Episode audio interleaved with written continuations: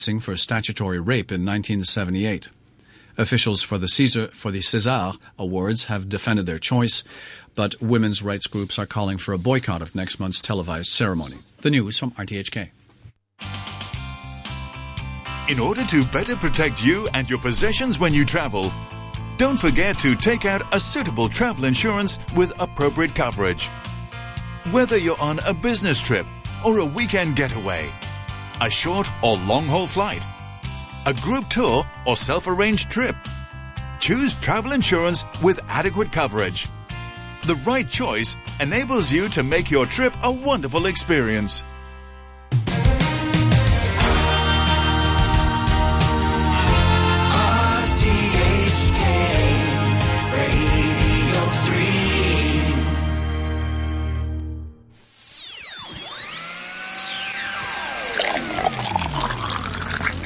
Welcome to the juice.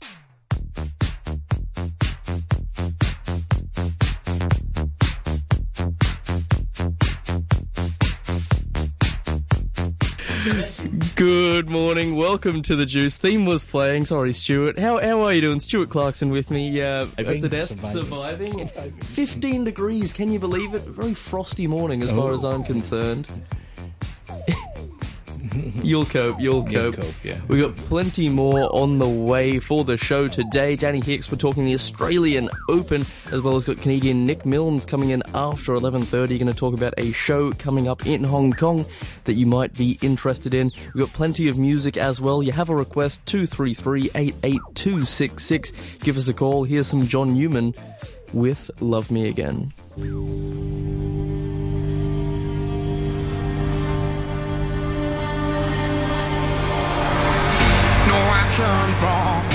Left your hearts torn. Is that what devils do? Took you so long, where only fools go. I shook the angel and young. Now I'm rising from the ground, rising up to you. Filled with all the strength I found. There's nothing I can't do.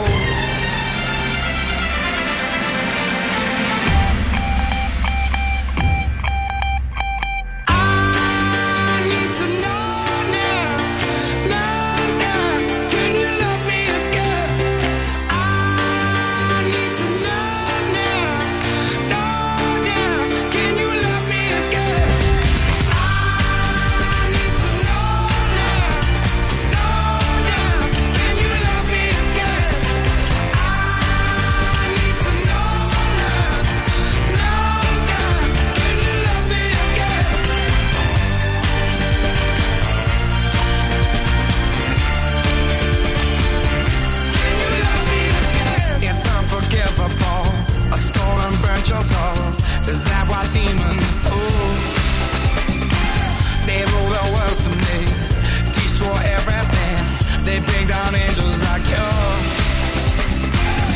Now I'm rising from the ground, rising up to you.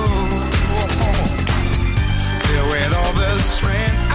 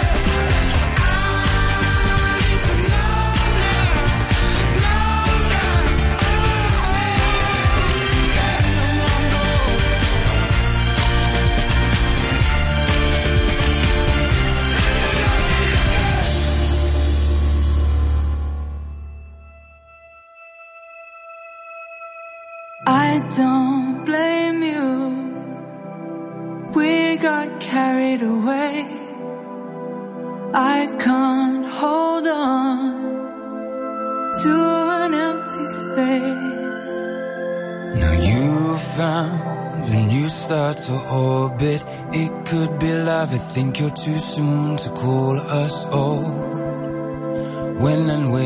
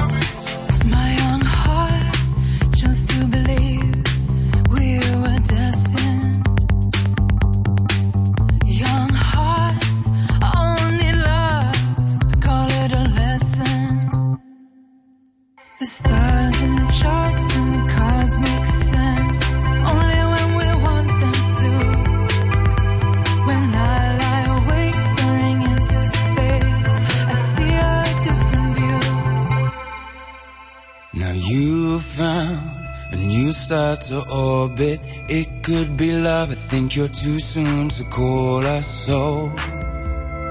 When and where did we go cold? I thought I had you on hold. And every time I let you leave, I always saw you coming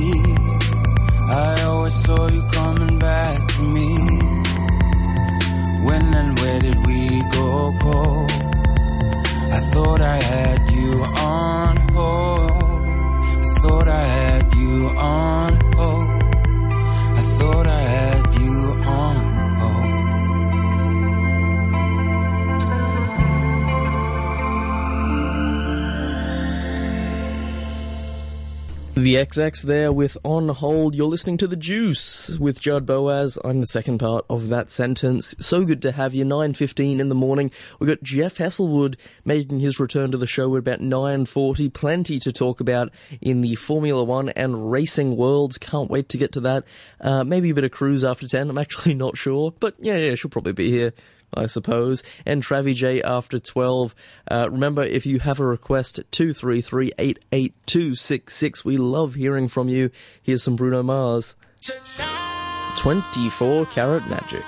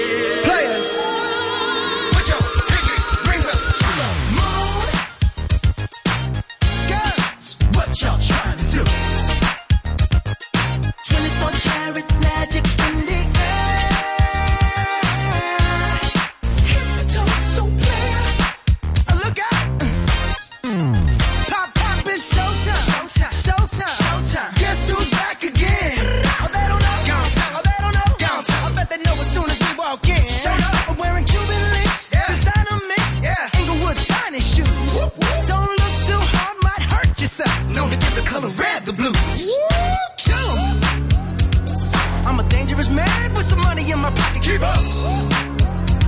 So many pretty girls around me and they're waking up the rocket. Keep up.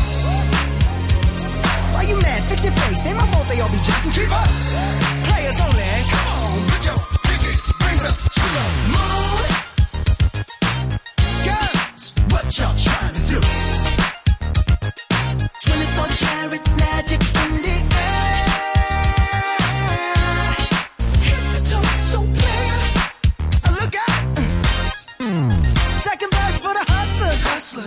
Gangsters, bad bitches and your ugly old friends. I cannot preach, I cannot preach. I gotta show 'em how I pimp, get it in. First, take your sip, sip. do your dip, dip, spend your money like money ain't shit. Ooh, ooh, we too fresh. Got to blame it on Jesus. Hashtag blessed. They ain't ready for me. Uh. I'm a dangerous man with some money in my pocket. Keep up. So many pretty girls around me and they're waking up the rocket. Keep up. Why you mad? Fix your face. Ain't my fault they all be jocking. Keep up. Players only. Come on, put your pinky rings up to the moon.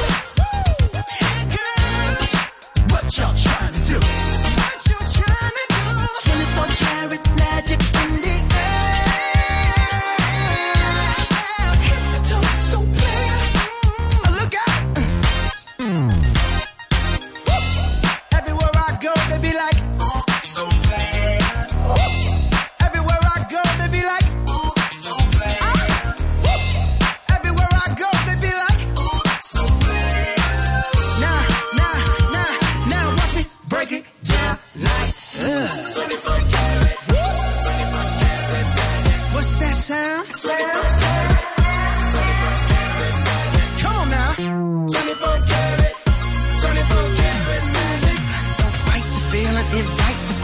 Just put your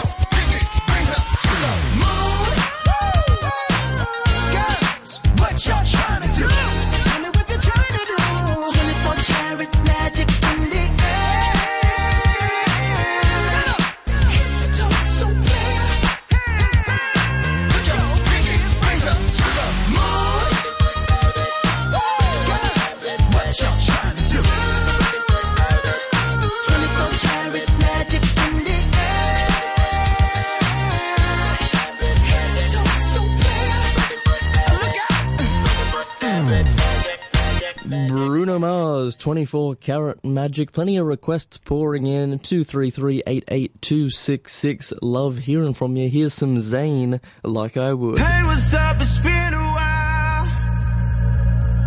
Talking about it's not my style. Thought I'd see what's up while I'm lighting up. It's cold hearted,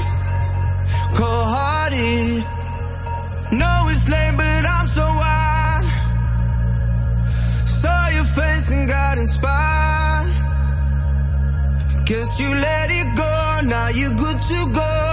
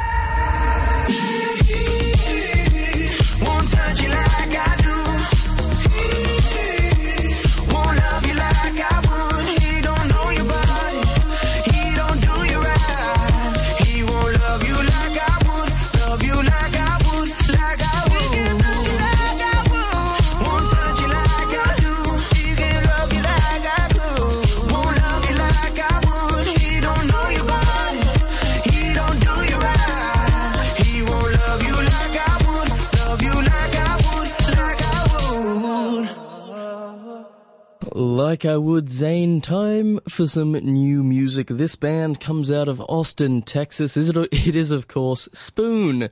Uh, this is their 24th year, going strong still. They have an album out March 17 called Hot Thoughts. Speaking of Hot Thoughts, this is the title track off that album. It's Spoon. Hot Thoughts.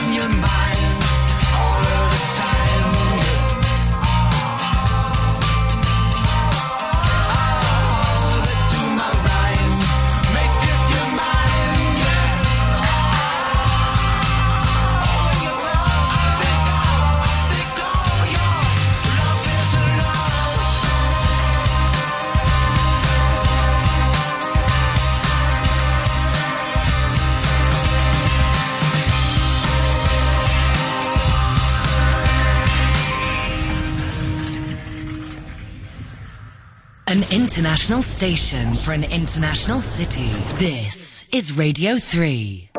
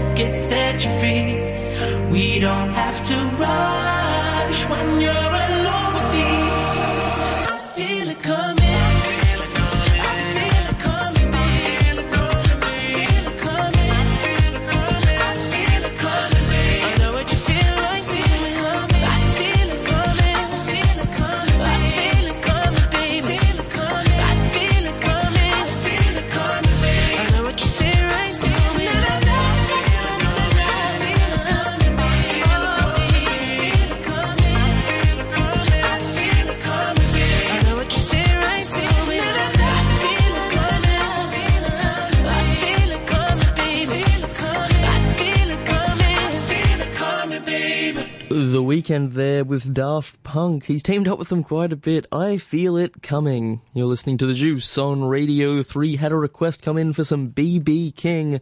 I can do that. Thrill is gone.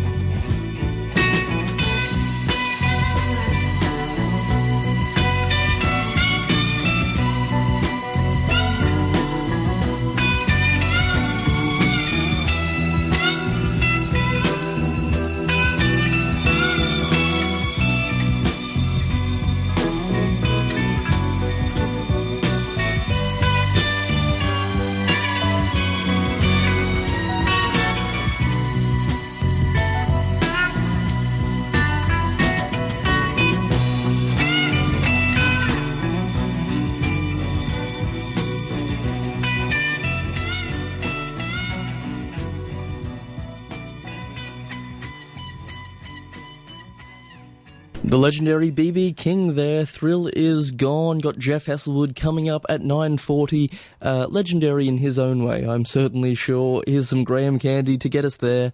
Back into you.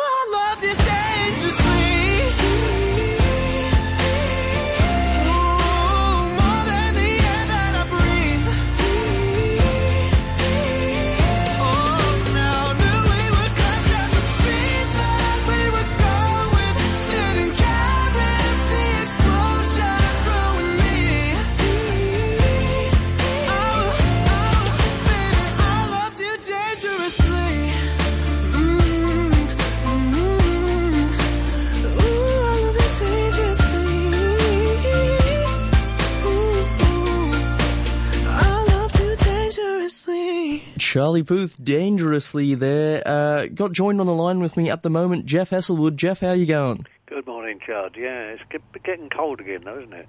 It, this is subarctic temperatures. This is Shackleton type temperatures for me. You've been in uh, you've been in the lovely tropics though, haven't you, for the, well, we're the in past week? Yeah, and uh, I was pretty busy, it was actually cool there. I mean, I say cool; it was 26 degrees. Oh yeah, a frosty twenty six degrees. Yeah, but uh, no, it was good. It was good. I, I drank vast amounts, of course, but uh, it's another story. Well, since we uh, we last spoke at the uh, at the tail end of 2016, a lot's been happening uh, Well- in the world of Formula One. Well, yes, indeed. We were going to talk about the, uh, the Dakar Rally, but it really wasn't much of an event this this year. Uh, the, the weather played a, a, role of havoc in the Dakar. Uh, they cancelled several stages. Then they had a landslide, which hurt a few people. And at the end of the uh, two weeks, uh, Stéphane Peterhansel came through to win his 13th Dakar. Um, unfortunately, your guy, Toby Price, who uh, won on bikes last year, he, he came off and broke his leg on, I think, day two, so he was out. That'll happen. That'll happen. Yeah, and a guy called Sam Sunderland, who's uh, a British rider I've never heard of. He, he's based in Dubai, but he won the bikes this year, so that was that was the Dakar. Not much of an event. So I mean, if you've won 13 of them, is it time to start changing the rules, or maybe have him sit one out? Well, I think he won six on bikes and now is seventh on uh, in cars. So, but I mean, he's he's experienced. He doesn't take too many risks at, in the early stages, and he lets other people have the crashes. He was challenged this year by Sebastian Loeb, the uh, nine-time World Rally Champion. But uh, no, he really was not a great Dakar this year. But that's another story. Yeah, Formula One. Well, we, we knew that Nico Rosberg had jacked it in after winning the title last year, um, and now they've chosen Valtteri Bottas to uh, to drive alongside Lewis Hamilton at Now- Mercedes. Is this a case of this is just the best they could get because everyone else was signed on contract, or is he actually, you know, one of the best drivers they, you know, in the world? Or Well, I mean, what is what's the situation? Is it just It's a bit of both, to Mm. be honest. I mean, he is good, but he has yet to win a Formula One race. So he, he's been in uh, Formula One for about three years now uh, at Williams. Um, I don't know. It's hard to judge whether he can, uh, you know, fight for wins alongside Lewis Hamilton. Lewis is by far the best. We know that. Um, but you're right in the other aspect that uh, people like Sebastian Vettel and uh, Fernando Alonso and even Danny Ricciardo, your guy, um, they're all signed up with their respective teams, and they won't become available until the end of this uh, this season, 2017. uh, how, now? How old is Bottas? Do you know? I think he's 25 or 26. Now, would it would it behoove perhaps Mercedes to maybe go the Max Verstappen route and get a real young kid to sit under the learning tree, uh, if you will, of, of Lewis Hamilton, and then they have someone for you know 15 years or something? Well, they, they, one of their junior drivers is Pascal Wehrlein. He was driving for Manor, um, and he was kind of in the frame, if you like. But uh, Toto Wolff at Mercedes said, no, driving alongside Lewis would have destroyed Pascal Wehrlein. He's not experienced enough yet uh, to uh, to go to a top team. And in fact, for this season, he will go to Sauber. But that, uh, I'll come back to that later. But no, um, I don't know. I, I think they, they've taken Valtteri Bottas because he's a bit of an unknown quantity in a, in a leading car. But also, at the end of this season, the other guys are out of contract, so they, they've only signed Bottas for one year, which is unusual for a top team. Uh, and so I think they're, they're waiting to see A, how he does alongside Lewis, and B, who becomes available at the end of this season. So, uh, as I said, it's a bit of both in, in, uh, in what you've asked, whether it's uh, he's uh, an unknown quantity or whether the other guys are just not available. So we'll see where we go from here. But also Felipe Massa uh, joining the fray again. Shortest retirement in history. yeah, he. I, uh, I, t- I did tell you, you know, we might see we might see some people uh, return. You know, maybe a certain world champion who retired might Well- return after a year off. but uh, no, Felipe Massa, he, he, a tearful goodbye in Abu Dhabi, and then uh, he, once uh, Bottas had uh, decided to go to Mercedes, Felipe came out of retirement and went back to uh, to Williams. The tears in his eyes weren't even dry yet when he uh, when he decided to come back. Well, six million in your pocket probably helps, doesn't it? Six million US, which I think Mercedes have paid for. So he's he's back with Williams alongside Lance Stroll. Now, Lance Stroll, he's 18 years old. He's a young guy from uh, Montreal. Uh, his dad's a billionaire. Something he's, he's sort of one of the backers of Tommy Hilfiger. Um, but everyone says, "Oh, Lance Stroll is only there because of Lawrence's wealth." But Lance Stroll, he- he's the European Formula 3 champion, so he's obviously got some talent. He's been testing a 2014 Formula 1 car at various circuits, including Sepang in Malaysia. I think Lance Stroll will surprise a few people on you know how quickly he gets into the, the, the swing of things. So, uh, but he, he needed someone like Felipe Massa to, to mentor him at uh, uh, at Williams because uh, you come into a team that's not a front runner and you're a relatively inexperienced driver. You certainly won't have driven all the tracks that uh, make up Formula One.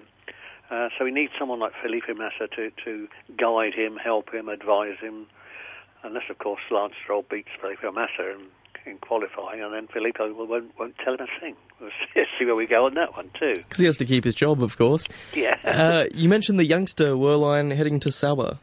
Yeah, um, yeah, Pascal Wehrlein. He had to go to a quicker team. Now, Sauber, um, they, they've come back from the brink of uh, administration. They've got new backers, um, which allegedly are something to do with Marcus Ericsson, the uh, second driver of Sauber. Um, the uh, the backers of Sauber claim that they're a Swiss uh, financial group, but the, the the theory is that there's something to do with Marcus Ericsson from Sweden. So I don't think we'll ever find out truly who they are or what they are. But no, Pascal Wehrlein's gone to Sauber Ferrari engine, so it's it's not the latest Ferrari engine, but it'll be quicker than what uh, uh, Wehrlein was driving at Manor last season. Uh, speaking of Manor, uh, they're Dark on the way Days. Dark Days. Uh, tell, give us an update on, on this and, you know, sort of a synopsis I mean, of the situation. They, went into administration in 2014, I think, uh, and then they were rescued by a guy called Stephen Fitzpatrick, who's purely a fan, and he put lots of money into it. Plus, of course, what Wehrlein uh, brought to the team from Mercedes. Um, but they're, they're just thinking um, they were never quick enough. They they they lost out to Sauber, who took a point at one of the later Grand Prix last season. So they, they lost the money that that one point would have got them. Um, and they're just they're just about to go under. I don't think anybody's going to rescue them. They're a, the back of a grid team. They always have been, and I can't see them really worthy of uh, saving. I know that's a harsh thing to say, but uh, when when they If you're coming last all the time and, and you're going to come last anyway, Yeah. you're not really going to be missed, are you? Well, there was something in uh, sort of the, the uh, Grand Prix websites this morning that if they do get saved by anybody, they will ask permission to drive to use a 2016 car, which is ludicrous because all the cars change this season. And I'll come on to that again in a moment. But the uh, you can't use a year-old car. Um, you know, when they're, they're all being developed and going faster. When you're already at the back of the grid, you, you you'll be even further back if that's possible.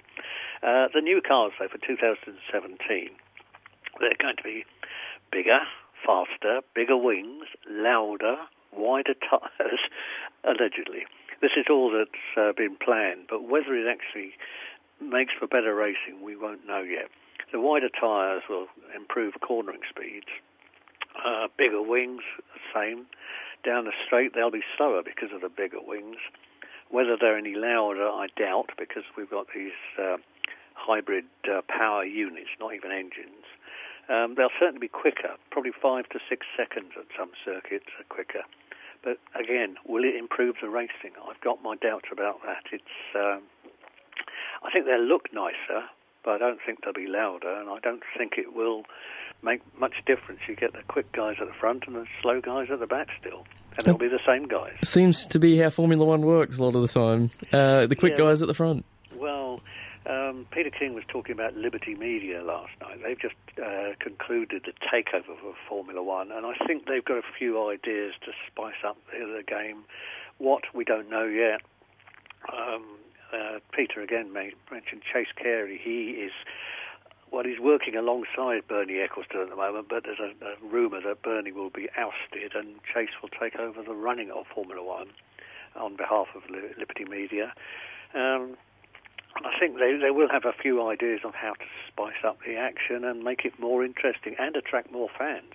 See, Bernie's never been a social media guy, so he doesn't do Facebook, he doesn't do what you know whatever the others are. I can't remember Snapagram or something. Um, but uh, I think uh, Chase Carey. Uh, he knows what he's talking about. I think we will go in the right direction, but it might not be immediate. They've Some- only just taken over effectively, and uh, they, they'll have to work at it for a few months before they can introduce more changes. Well, I mean, it will be seen. We'll be uh, covering it, of course, this year, and maybe they'll add some cheerleaders to the to the side of the start line. Who well, knows? I hope so. Yeah, testing starts in just over a month's time, February 27 in Barcelona, uh, and we'll see. Uh, I don't know. I can't see huge changes at the moment. They're I not going to be jumping through rings of fire or anything. No, I think you'll see Lewis at the front and uh, content to be there without the challenge of uh, Nico Rosberg because I don't, I can't see Valtteri Bottas getting in the car and immediately going quicker than uh, than Lewis. So more of the same, I'm afraid. More of the same, mate. Do you have some birthdays for us to wrap up? I do, I do indeed. And by the way, it's my birthday next week, but that's another. story. Happy birthday, Jeff, for next week. you.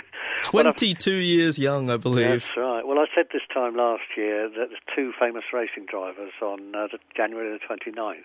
One is the, the 1979 world champion, Jody Scheckter, and the other one is me. Sadly, I didn't make world champion. I, I ran out of money. But Jody Scheckter turns 67 next week, and I think it was yesterday or the day before, uh, Jensen turned 37, and he's uh, he's taking a year off. He's still an ambassador, shall we say, for McLaren Honda. Uh, but in 2009, world champion, and he just says he wants to spend more time with his family, not travel so much, and just enjoy life, which you can't blame him. He's made a lot of money, and he's uh, he's got one world title to his name. So, happy birthday two days ago, Jensen, and happy birthday next week, Jody Scheckter. Jeff, always good talking to you. I'll be back on 25th of February to uh, preview, preview the testing. Absolutely. And how are you spending Chinese New Year? Well, I might have a drink. You never know. A bit out of My character. birthday, that's a bit. Off, that's a bit off brand for you. All right, Judd. Cheers. Thanks so much, Jeff. We got news coming up in a little bit. Big thanks to Jeff Hasselwood there. Here's some Cage of the Elephant. Take it or leave it.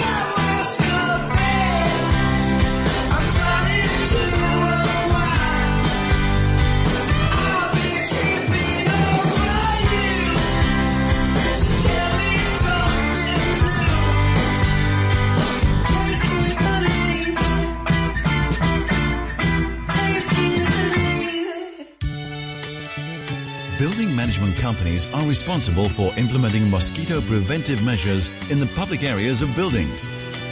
Inspections must be carried out at least weekly. To prevent mosquitoes breeding in stagnant water, dispose of refuse properly. Cover water tanks tightly.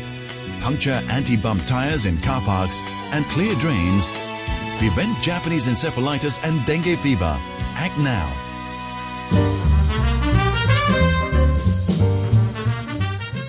Movies and music have always gone together, and jazz musicians have always hung out in the film world. I'm Charles Martin. Join me for two hours of brilliant jazz this week, all of it either from the movies or based on film music. Three o'clock jump goes to the movies, Saturday at 3, here on Radio 3.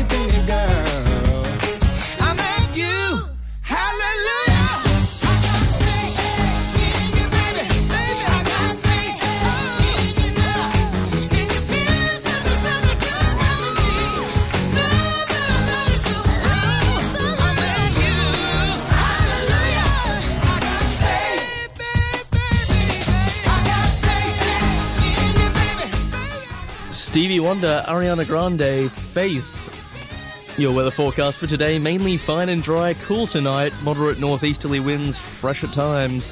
It's going to be fine and dry in the next couple of days as well. 16 degrees Celsius, 70% relative humidity. Cruzanne McCalligan in the studio up next. Can't wait for that. Sing it, Stevie. Here's the news.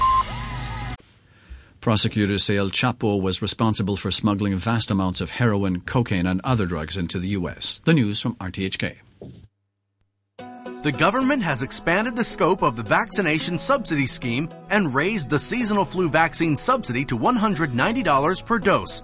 Pregnant women, elderly people aged 65 years or above, children aged 6 months to under 12 years, persons with intellectual disability, and disability allowance recipients can get a subsidized vaccination from enrolled private doctors. For details, please call the Department of Health hotline on 2125 2125.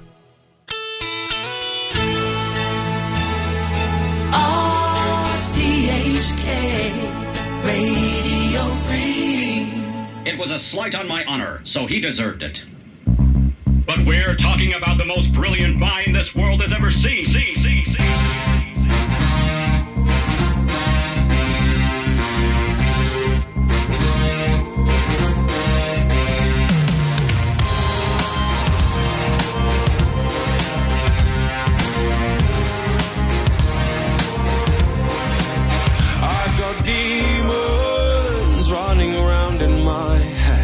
and they feed on insecurities I have. Won't you lay your healing hands on my chest?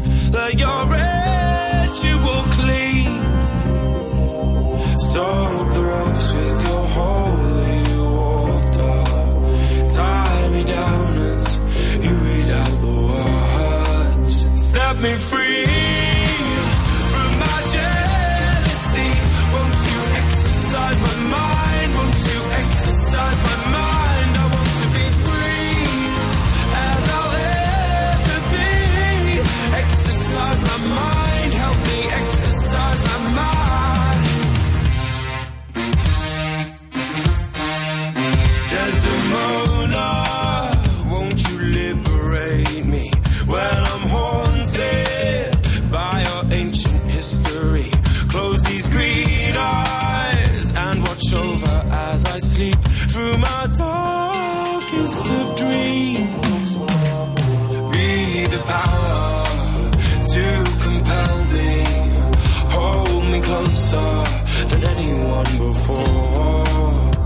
me free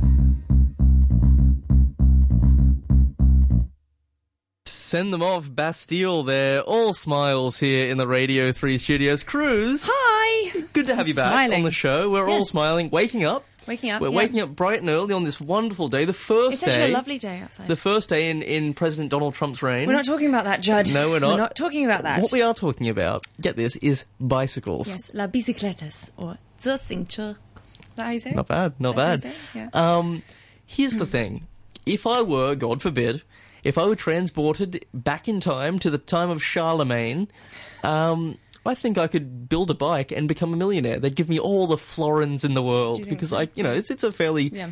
Where, where would you get the rubber though for the tires? That's the hard thing. Yeah, it's a process. Um, when, when tell us about bicycles. What what uh, inspired this particular audio column? Actually, two things. Um, Mhm. I was in Myanmar last week, and obviously everyone rides bicycles, and I rode a bicycle. And do you ride bike? Do you? When was the last time you you rode a bicycle? Honestly, this no joke. This is spooky that you're asking this because I was watching someone ride a bike the other day. Actually, no, uh, I was walking around uh, some parts of Tseung Kwan O oh, or whatever, Yeah, and they've, sure, sure. they've dedicated. Yeah, yeah. Which is strange in Hong in Hong Kong to see a dedicated path for a bike. And I said, I can't remember the last time I rode a bicycle. I Really? honestly can't remember. It's been a long time. Yeah, see, I found this because I I haven't like I haven't I hadn't rode a bicycle in probably a couple of years, and then I was riding a bicycle in Myanmar, and I was just like, I thought this is really strange. And you felt free. yeah, but also a Like bit a- nervous. Like you, look, you feel really stupid because do I still know how to do this? And actually, we're going to talk about later about how you don't forget to ride a, how to ride a bicycle. That's There should be a, there should be a saying about that. They There should should invent a saying about They that. They should. Um, Mm. but um, but no, and I was kind of thinking about it, and especially in Hong Kong because it's so strange in Hong Kong that we're in Asia and all these other Asian countries and Asian cities are just have millions and millions and millions of bicycles, and in Hong Kong we don't, and it's because we're, we're quite small, and we're quite urbanized, and everything else. But um, I'm, I keep seeing cyclists, more and more cyclists on the roads at their own peril. But it, you'd love, I'd love there to be Hong Kong to be a cycling city, and then also um, I heard that. Um, in April this year, Hong Kong actually is hosting the World Track Cycling Championships Hmm. at the Velodrome in um, Tseung Kwan O. So it's quite interesting that I was like, oh, okay. So it's kind of like this, like there's some chatter, this cycling chatter. So I thought I'd join in the cycling chatter. Um, so that's why we're talking about bicycles. You are now part of the cycling discourse I am. of Hong Kong. but um, it's but I started thinking about it a lot more because um, have you ever been to like for example like in Europe like Amsterdam or Denmark and the way people ride bikes there? No, Uh, Have you been those to places? Paris. Does that Been to count? Paris. Does that count? With a lot of bike riding, in, I have never been to Paris. so- Yes. Yes. Okay. There you go. As in, as in, for some reason, this is strange. A little cyclist, like a you know, fifty kilo woman on a bicycle, somehow has right of way over like a ten ton truck yes, or that is something. that is correct. That's how it should be. Lunacy. Pedestrians pedestrians always have right of way, and if you don't believe me, that's something I actively yell regularly on a daily basis through to windshields. to speeding cars. Yes, Okay. I- pedestrians have right of way. No, they speak Yeah. Chinese, right? They probably can't. Well, not some of the drivers that I've seen speeding. Oh, in hey-o. Um, anyway, on a bicycle, you can travel three times faster than you can walk for the same amount of energy. it's it's kind of remarkable actually a bicycle because no other living thing can expend so little energy for so much self-powered travel. It's kind of amazing. It's kind of an amazing concept. Um, Does this include pogo sticks? Pardon? I don't think a pogo stick is an efficient form of travel. Can you pogo stick? Well, Can you pogo stick? Can I pogo stick? Yeah, I can. Really? It, it's fairly simple, isn't it? No, I, I, I tried it as a kid. I could I never mean, do it. I could do like one, bounce and I, fell couldn't, over. I couldn't traverse great distances, but I could pogo. Mm. All right then. Sorry, I took a sip of coffee and I got it all over my face. Okay, but we're talking about okay. So cycling. Mhm. Apparently, there was actually, um, and the other reason we're talking about cycling is because apparently cyclists are cool, and that's a fact. It's a fact. That's no, a it's fact. a fact. A Cruz, recent- you're only supposed to put down No, facts no, on no, your no, pieces of paper. A, a recent psychological study conducted by MindLab found that cyclists have a unique blend of intelligent generosity and the cool factor. You're telling me, you know, you're telling me that a man wearing very skin tight fluorescent lycra and a helmet is cooler than the guy smoking a cigarette in a leather jacket? I nothing, don't think so. Nothing is cooler than confidence, Judge. Nothing. And if you were wearing skin tight lycra, then you've got to be pretty confident, right? It's true. So I think that's pretty true. Confident in all your bits, just the one. hanging out there. Okay. Um, also, uh, bicycling has had a huge impact on how our infrastructure has developed. Paved roads became mainstream not because of cars, but because of bicycles. Because cars can go across cobblestones fairly well, but bicycles couldn't. So actually, the reason we have paved roads and tarmac is because originally it was to try and make it easier to cycle.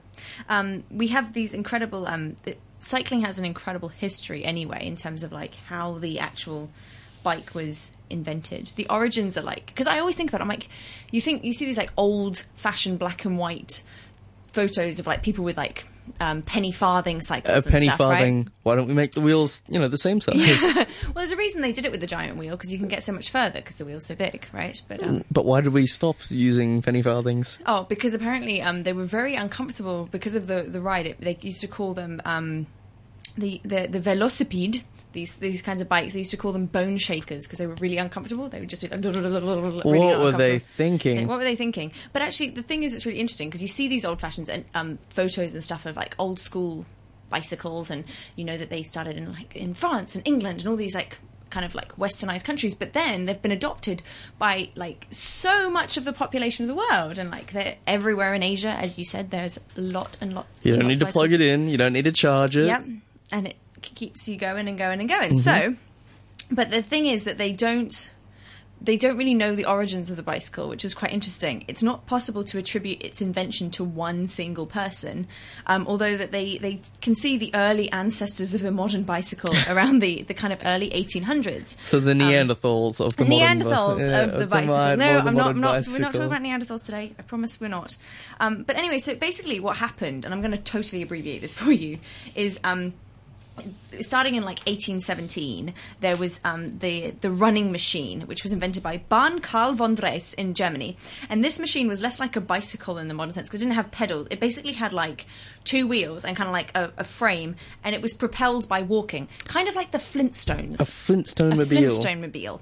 Um, and apparently, this was kind of more like a gliding walk, so it wasn't really pedaling. It was kind of like you just You can imagine it. Like you Yeah. take a step and you push. yeah, like a you- scooter, like Hmm. using one of those little like you know those kinds of scooters. Um, and then in the 1860s, there was the velocipede or the bone shaker, as I said, this two-wheeled bicycle with pedals and cranks on the front wheel, and it as it was a bone shaker because it was basically a wooden frame and metal tiles, which was um, tires, sorry, which was extremely uncomfortable over cobblestone streets. So people like had a had a big problem with this. They kind of they used them but reluctantly. And then in the 1870s, we get the high-wheeled bicycle, which is one of the first models that was called a bicycle because it had these two wheels and someone was feeling original. Um, and the high wheel allowed the rider to travel farther with a single rotation of the pedals, and then um, creating a metal frame and rubber tires provided a more comfortable ride than the previous bone shaker. So people were like quite happy about that. And then we have um, going forward a bit more. In 1888, pneumatic tiles were invented by whom? Do you know who invented the ni- No. pneumatic tile? John Boyd Dunlop.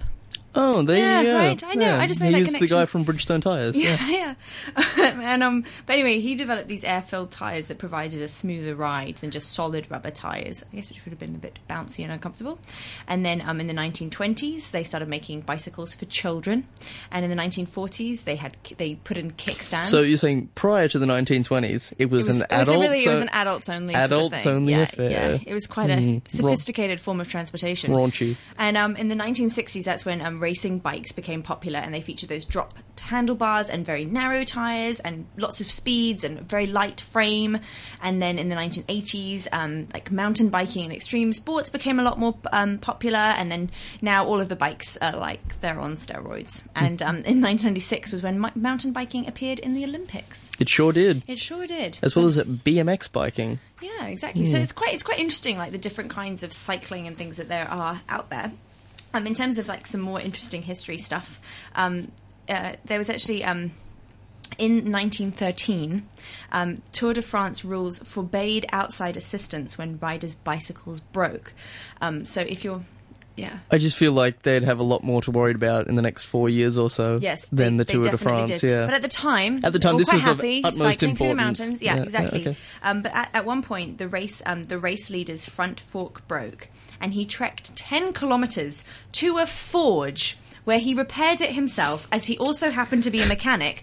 But he was penalised 10 minutes out of his total time for the race because a child worked the bellows as he was forging. hilarious. Also, they weren't allowed to assist. how far ahead was he that he could reforge his bike and still be in the lead? It's amazing, right? Yeah. But no one has that kind of like self sufficiency anymore. Um, but yeah, and um, there's apparently there's a place in um, Michigan. Uh, there's an actual highway. It's the only highway in the U.S. where no motorized vehicles are allowed. You're only allowed to travel by bicycle, horse, or foot. Hmm. It's quite an interesting. It would be interesting if you put one of those sorts of motorways in Hong Kong, like right through this middle of center, uh, center of town. Yeah, a harbour tunnel. Yeah. But yeah, um, also, despite the fact that um, in the UK, uh, speed limits don't apply to bicycles, but You can go as fast as you want. Yes, but it's not really speed limits. You can be prosecuted for simply cycling too fast under the charge of cycling furiously. That's the actual legal charge if you're cycling furiously. It's not a great. How fast do you have to go to be arrested for it? I don't know. Give Furiously. It's not. It's Furiously. not. It's speed. It's Like- an attitude. thirty miles an hour, perhaps. Yeah, maybe. Maybe. But um, if we talk about like um, uh, bikes and times of war, uh, interestingly, um, uh, there was two people, Hans and Margaret Rey. Um, they were two Jews who fled Paris in 1940 on bicycles that Hans had built because, as I said, in the past, people were a lot more self-sufficient than us. Um, they'd just escaped hours before the Nazi Party seized Paris, and among the few, and of course, obviously, on a bicycle, they were able to travel three times faster than walking. Um, and they, among the few possessions that they carried um, away on their bicycles, was the first manuscript of the Curious George book quite interesting, like all these things people did on bicycles. But also, the Japanese invaded most of Malaysia while riding bicycles during World War Two. It is comical though, isn't it? You Yeah. can imagine like this this barbarian horde coming over the hills on huffy mountain bikes. Right? you know? It's Yeah. quite. It's quite. I don't know. It's quite strange. But then, um, but then there's still, and it. I don't know why the bicycle is com- um, so comical because it's quite an incredible feat of engineering and invention. is, it's one of the most incredible inventions ever. Um, but the funny thing is, I don't know. It just just funny. It's just funny. But in 1981, India launched a satellite. Um, right into space. Was it a bike? No, no. It was transported on an ox cart with rocket parts carried on the backs of bicycles. I guess they're like, well, it's three times faster than walking them over to the launch pad. Yeah, also a a truck maybe. A truck. I don't know. I don't know. I think it's. I, I think it's quite incredible. But um, they say okay. So it is the most one of the most efficient inventions in the history of mankind. A gallon of gasoline, so about four liters, contains say thirty-one thousand calories. Not that you're eating it. This is like a scientific. Goes thing. straight to your hips. Yeah. If a person could drink gasoline, then a person could ride about 912 miles on a gallon of gas, about 360 kilometers per litre. That's incredibly efficient. It's Mm-hmm. kind of mind blowing. Um, and then, um, what was the uh, next thing that I was going to say? Yes, and in terms of like the the business of bicycles, UPS, the like major major delivery um, company, was founded by two teenagers who had one bicycle and hundred dollars that they borrowed from a friend. That's how they started the delivery company. I think it's quite nice. Like Hmm. wholesome, wholesome story. Um, there was a Korean man called Okwan Yoon who left his very profitable business to he kind of Forrest Gumped with He a bicycle. Forrest He Gumped. Forrest Gumped with a bicycle. He um, Actually, you know what? I've heard of this man. oh really? You have? Yeah, I have, yeah. What do you know about him? Uh, he wanted to cycle to on a mission of peace, right? Uh, Yes. he wanted to cycle to every country, and you know, so he, cycles through the world, goes to every country, and he's been hit by a car like nine times or something. Well, they say that he's so basically. Yeah, you're right. So over nine years, he biked across 192 countries on six continents, survived six car accidents, malaria, extreme temperatures, robbery, and kidnapping. He's been kidnapped. I wonder if they gave him back his bike or not. I tell you what, he could change a tire pretty lickety split. I I think. reckon he could. Yeah. Uh, Cruz, do you want to go to a Yeah, let's go to a song. A song that you hate? Yeah, go on. Yeah, go on. This is Katie Melua with Nine Million Bicycles because it's what we're talking yeah, it's about. relevant. Yeah, it's relevant. Relevant. okay.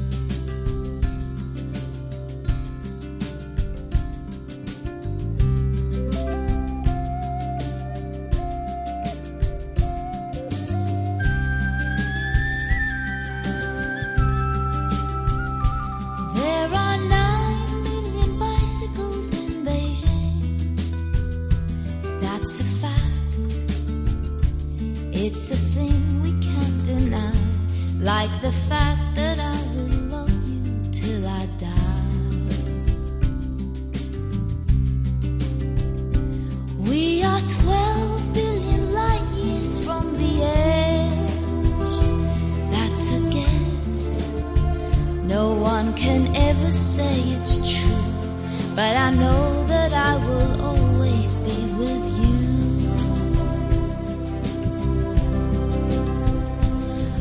I'm warmed by the fire of your love every day. So don't call me a liar, just believe everything that I say. There are six billion people in the world, more or less, and it makes me feel quite small. But you're the one I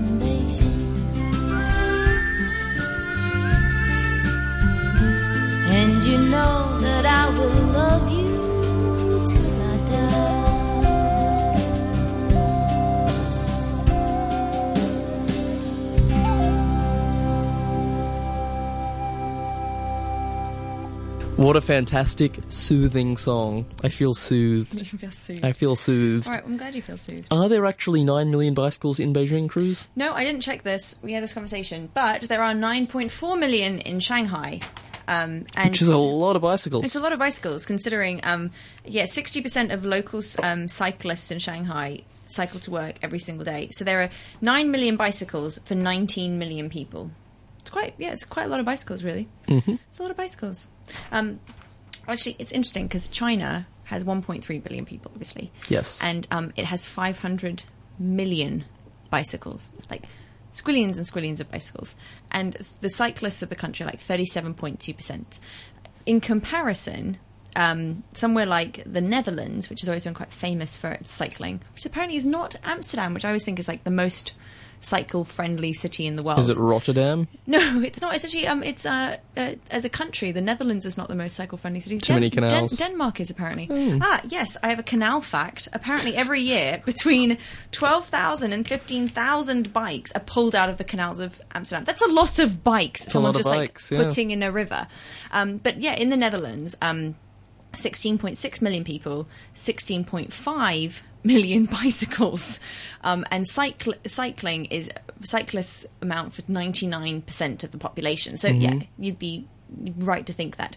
But interestingly, so 27% of all trips and 25% of trips to work are made by bike, um, and the average distance people cycle a day is about 2.5 kilometers. Um, and despite um, despite the recession and everything that's happened in the world recently, um, Dutch uh, Dutch cyclists spend a huge amount of money on their bikes, nearly a billion euros a year. And around um, 1.3 million bicycles were sold there in 2009 at an average price of 713 euros each. That's not a cheap bicycle. That's like 7,000 Hong Kong dollars for a That's a bicycle. Um, but um, but yeah, apparently it's also um, there's a lot of bike theft is a huge problem, and um, about one in five bicycles are being stolen every year. Um, every year, one like twenty percent so- of bicycles. They're so easy to steal. They're just they're just everywhere. There just seems like there's an everywhere. oversupply, but they're expensive, so I can understand why this is a problem. But um, interestingly, um, on in bike theft, the San Francisco Police Department estimates that 90% of bike thieves in San Francisco are drug addicts, and that bicycles are considered a form of street currency there. Straight face. Funny. so so ni- only ninety percent are drug addicts. So the other ten percent are just really big cycling enthusiasts. That's the one. Cycling addicts. Yeah, but it's like they actually consider it. Like, can you imagine the police chief saying it with a straight face? Yeah. Like, this is bicycles this are a form of street Uh, currency. like okay, yeah, I got I got two pounds of meth. I'll trade you four mountain Yeah. bikes for it. Yeah, well, um, but apparently, but um, as um, as an experiment, Massachusetts Transit Police to try and like in another place, another another time, another place, trying to curb um, bike thefts, placed cardboard cutout cops near two bike racks. That's funny. In Cambridge, and the bike theft dropped 67 percent in a month just by having like two cardboard, cardboard cutouts. looking looking sternly. I guess from a distance, you'd be like, "Oh, it might be." Oh no, it's just a cutout. But then you're like, "But is it?" You know? I guess that kind of makes you bit. That's why every bank, every every branch of every bank should just have a cardboard cutout in front of the vault of a, of a police officer. I think they should. It works. It actually works. In New Zealand, they do that with cars for speeding. They do like an, a, a cutout of a police car on the side of the road, so you think it's a police car and you slow down. And it's quite. It's a clever idea. You do. People do have this kind of I don't know reaction to it. hmm Anyway, um, there are about a billion a billion bicycles in the world, twice as many mot- as motor cars, and almost 400 million bicycles are in China. Every year, some 50 million bicycles and 20 million cars are produced. So we actually still produce more bicycles than we do cars, but I still feel like there are too many cars. But um, anyway, um, but That- yes, that'll be in your car's audio column. That'll be in my car's audio column. Um, the one thing I thought was quite like um, depressing was in Denmark the bike helmet law because I'm I'm quite quite an anxious cyclist. I believe in wearing a helmet, and I believe in wearing a helmet, especially in places like Hong Kong, because I'm like, this is not. You're not going to bump into another is cyclist. hostile territory. It is. It is. It's really at your own peril, unfortunately. Um, but the, Whereas I feel like in, in Beijing or Shanghai, you just jump on the bike. You don't need a helmet. Don't know what it's well, going to happen. Yeah, I think if it's got a bit, yeah, it just it just wear a helmet. Um, but apparently, the the helmet law was defeated in Denmark partly because the overwhelming evidence that is that enforced helmet laws lead to less cycling, particularly for utility journeys and amongst young people. So people who like. Like literally, the cool factor. The, the cool factor is still. If I'm on a hot date and I have a perfectly coiffed pompadour hairstyle, I don't want to crush it with a helmet before I see my lovely, you know, uh, wench. Uh. So yeah, I do believe that. Yeah, who wants to wear a helmet? Honestly, Well, I think I think you should, and I think that if it was a really special lady, she would value your value of safety. my Right. helmet hair. Yeah. So, learning to ride a bike, and why we don't forget how to learn to ride, le- learn to ride a bike. Although, is the phrase "it's like riding a bike"? Is that the phrase? no, it's like elephants ride bikes; they never forget. Oh, right. Yeah, Yeah, that, Okay. that's the saying. Sure. But basically, our long term memory is divided into two portions declarative memory and procedural memory. So, declarative memory is the portion of our brain which keeps track of what is what. It's um, You can consciously recall parts from this memory. It's things like events and facts and any other kind of a memory associated with your life. Um, so, um, but declarative memory is also known as your explicit memory. It refers to information that has been explicitly stored within your brain so that it can be retrieved easily. So, this is the kind of memory of like understanding how to like. You mean procedural memory is this? Yes, this is what procedural memory is. So, like for um, yes, declarative memory is procedural memory. No, it's not. Nope, they're two separate things. They're two separate things. The first one, what's what? What's what? Second one is Procedural. procedural. Correct. So, How to do things. how to do things. Now, um, the type of um, so. For example, once you learn how to ride a bike, you can never forget it because it gets stored within the procedural memory, making it impossible for it to get out. So procedural memory consists Even if you want to, even if you want to forget, you cannot. Um, and this is same with like, for example, like learning to play a musical instrument. Even though I don't really agree with that because I used to play the piano when I was a kid, and I have no idea how to play the piano now. I'm just completely lost that. But apparently, this is a thing. Uh, Do what are some other things? Swimming, perhaps? yeah, swimming, um, driving is a big procedural memory one. Skiing, skateboarding, Making a good things. cup of joe. That's the one. Um, uh, yeah, so it's quite interesting that like you can't. It's really hard to forget how to ride a bike once you do. But do you remember learning to ride a bike? I do. Terrifying. Really? Mm, really do you remember the moment when you first rode a bike? Yeah, exhilarating. It's the, the the highest I've ever been in my life. Really? Yeah, what a great feeling that was. Where where was it? And Uh, it was just around the it? street near my house, and uh, just got a push from uh, the old man, I think, and uh, I was off. Yeah. And from that moment on, I was a man, Cruz. it's funny I how you remember it, though, I right? lived, yeah. I got so excited the first time I learned how to ride a bike, I fell off it because I was like, I'm riding a bike, and then I and that's what I knew. Focus. That's what I knew. You can keep your drugs, you know, guys. You can keep your alcohol. Yeah, I'll yeah. just take the bike. Yeah. Michael Palin actually wrote, said um, one of the most important days of my life was when I learned to ride a bicycle, and he really knows what he's talking about in the grand scheme of things. Um, I have loads of bicycle facts actually. Please. I have a lot of bicycle facts. Please, I'd love to hear them. Um, Susan B. Anthony, I have two from this incredible woman. She said, um, Let me tell you what I think of bicycling. I think it's done more to emancipate women than anything else in the world. It gives women a feeling of freedom and self reliance. I stand and rejoice every time I see a woman ride by on a wheel. The picture of free, untrammeled womanhood. And she also said that she who succeeds in gaining the mastery of the bicycle will gain the mastery of life. She kind of like flipped between the two sort of moods, but I thought it was quite good. Uh, David Attenborough says, um, David Attenborough, you know, you know, basically one of the most incredible human beings ever, said, "If I can bicycle, I bicycle," which makes you think, I want to do that. Of course. that would be yeah. amazing. Um, H.G. Wells says, Every time I see an adult on a bicycle, I no longer despair for the future of the human race. And to a degree, I kind of agree with that. It's quite nice to see someone actually just riding a bicycle. Not like hardcore road cycling, but just someone riding a bicycle. Do you think? For pleasure. For pleasure. Um, Peter Golkin, the author, said, Two my two favorite things in life are libraries and bicycles. They both move people forward without wasting anything. Oh, I bet he's a riot at parties. he said the perfect day would be riding a bike to the library, which some of us would agree with. I would agree with that. I would love to have a day like that. Um, Arthur Conan Doyle, the author, said, When the spirits are low, when the day appears dark, when work becomes monotonous, when hope hardly seems worth having, just mount a bicycle and go out for a spin down the road without thought on anything but the ride you are taking. I quite really like that. Um, and Albert Einstein, this is the last one I can tell you, and then I will ride on out of here, except for I'm not, because I can't ride a bicycle out of the studio. That would be inappropriate. Um, he said, Life is like riding a bi- bicycle. To keep your balance, you must keep moving. It's quite nice. You inspired to ride a bike?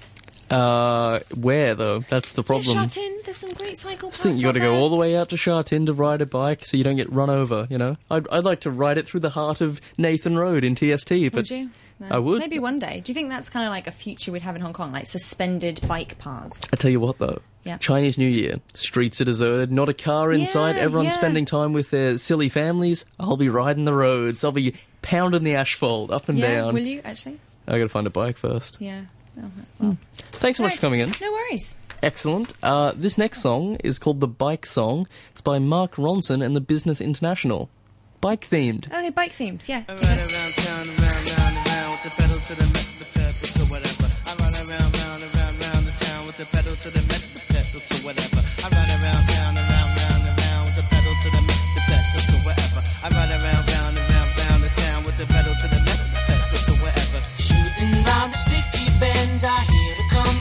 Listen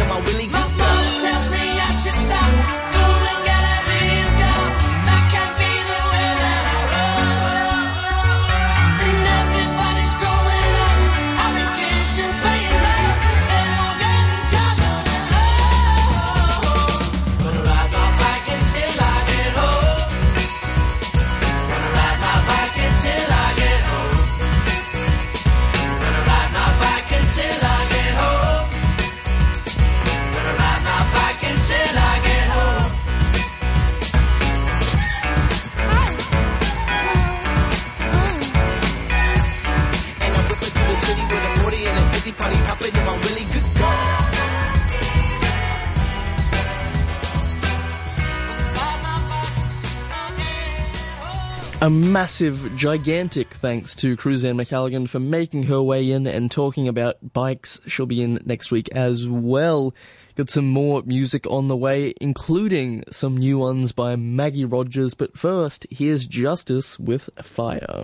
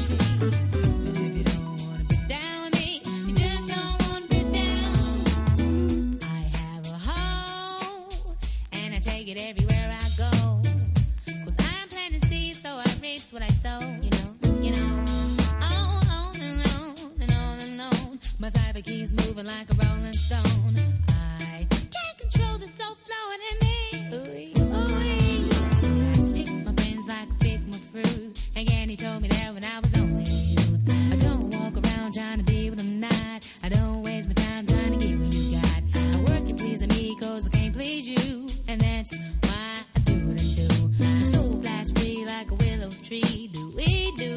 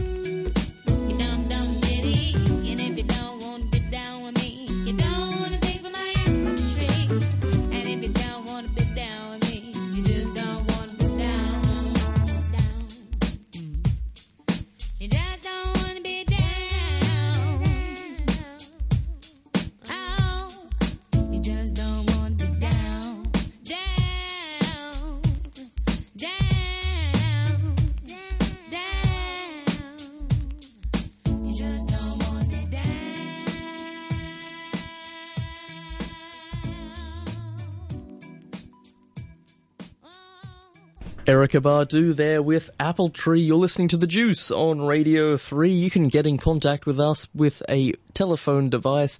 Then you input into that device 233-88266. We love hearing from you if you have a song request. Here is a new song uh, by a young woman named Maggie Rogers. Now she has burst on the scene uh, in an era where people often burst on the scene. Uh, she is co-signed by Pharrell Williams. She's supported by him. Uh, she could be the next big star, folks. I'm telling you. Maggie Rogers here with her new song, and I mean startlingly new you. Uh, it's on and off.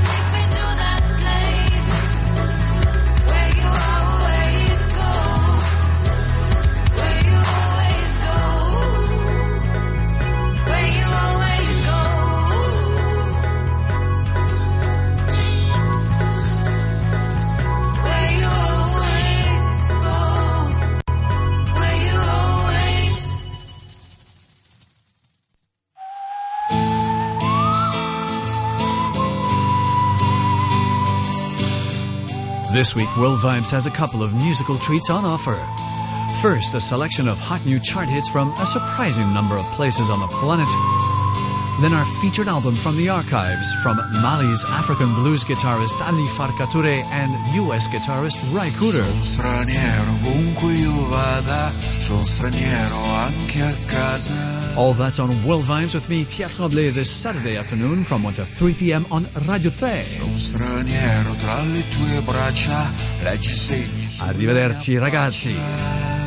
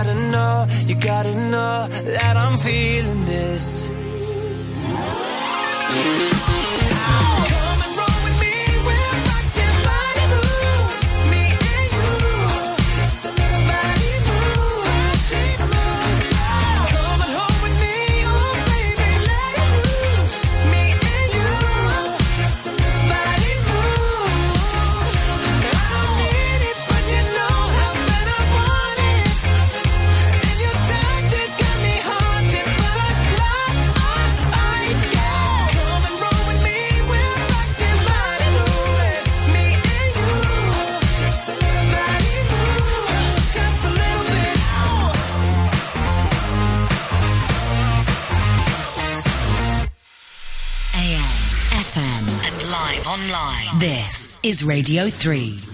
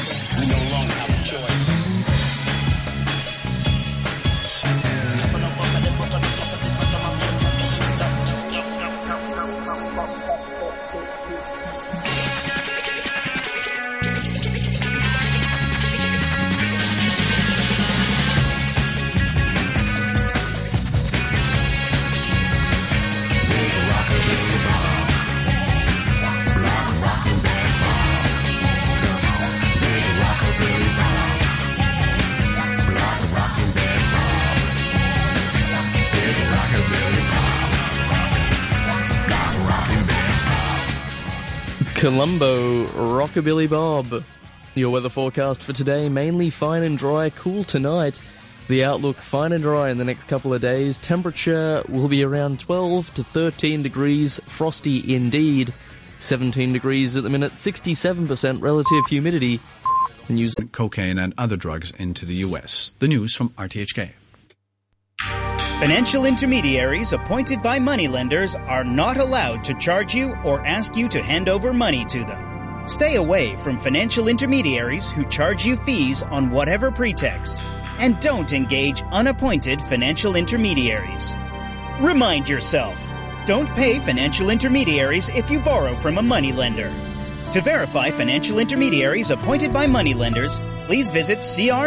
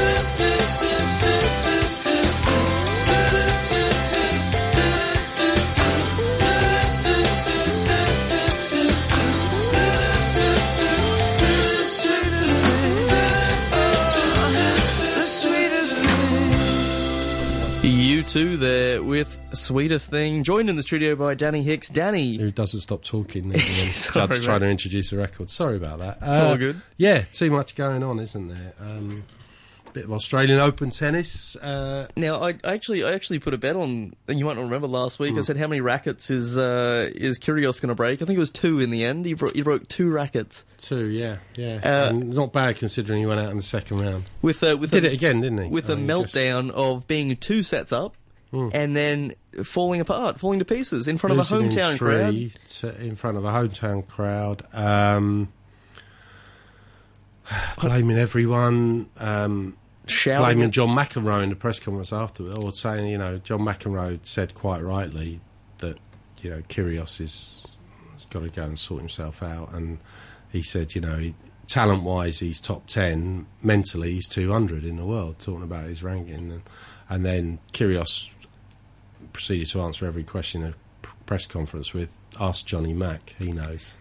Um, oh, do you think you're not training? But ask Johnny Mack, he knows. And, it's like, you know, here we go again. As, a, as an Australian fan, it's not so much you know we don't we don't we don't mind if you lose. It happens. Mm. You know if if you're not that good. Well, let, but what we the the lack of professionalism, the Yeah. lack of Well, let, let's contrast this with Novak Djokovic, who is out, the big shock of the week. I mean, it's been fairly, fairly much as predicted, I, I think, so far, and there's not been any shocks apart from the seismic one of six times winner and reigning champion Novak Djokovic losing in the second round to Denis Istomin, ranked 117. Uh, a, a man called Denis in glasses, knocked out. You know, I wear glasses as well. I'm not knocking, but you know, it just seems so unusual, doesn't it? In the second round of a Grand Slam, Djokovic turns up at his press conference, obviously bitterly, bitterly disappointed to give up his favourite court in the world. Probably he's won more Grand Slams in Melbourne than anywhere else on the Rod Laver Arena. Um, bitterly disappointed to to go out, but turns out his press conference p- pays tribute to his opponent.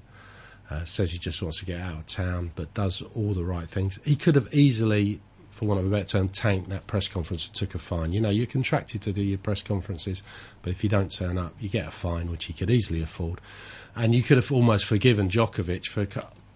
Can anyone remember the last time he lost in the second round? We're so used to seeing him in semi-finals and finals of every tournament. I can't remember the last time he lost in the second round. You could have forgiven him if he just went, "I'm not doing it this time. Take, I'll take, I'll take the forty thousand dollar fine or whatever it is." But no, he turned up. He paid tribute to his opponent. It was a loss to explain why he wasn't quite there. He lost in five sets. Um, just said he wanted to pack his bags, get out of town, and, and kind of think about what's happened. And but he said all the right things and was gracious and was professional. Kyrgios, who thinks you know he can just turn up, uh, you know, lost in the second round, probably picked up eighty grand for doing it, and he he's a, he's a happy bunny. This comes back to something I said about him last week. He doesn't train properly.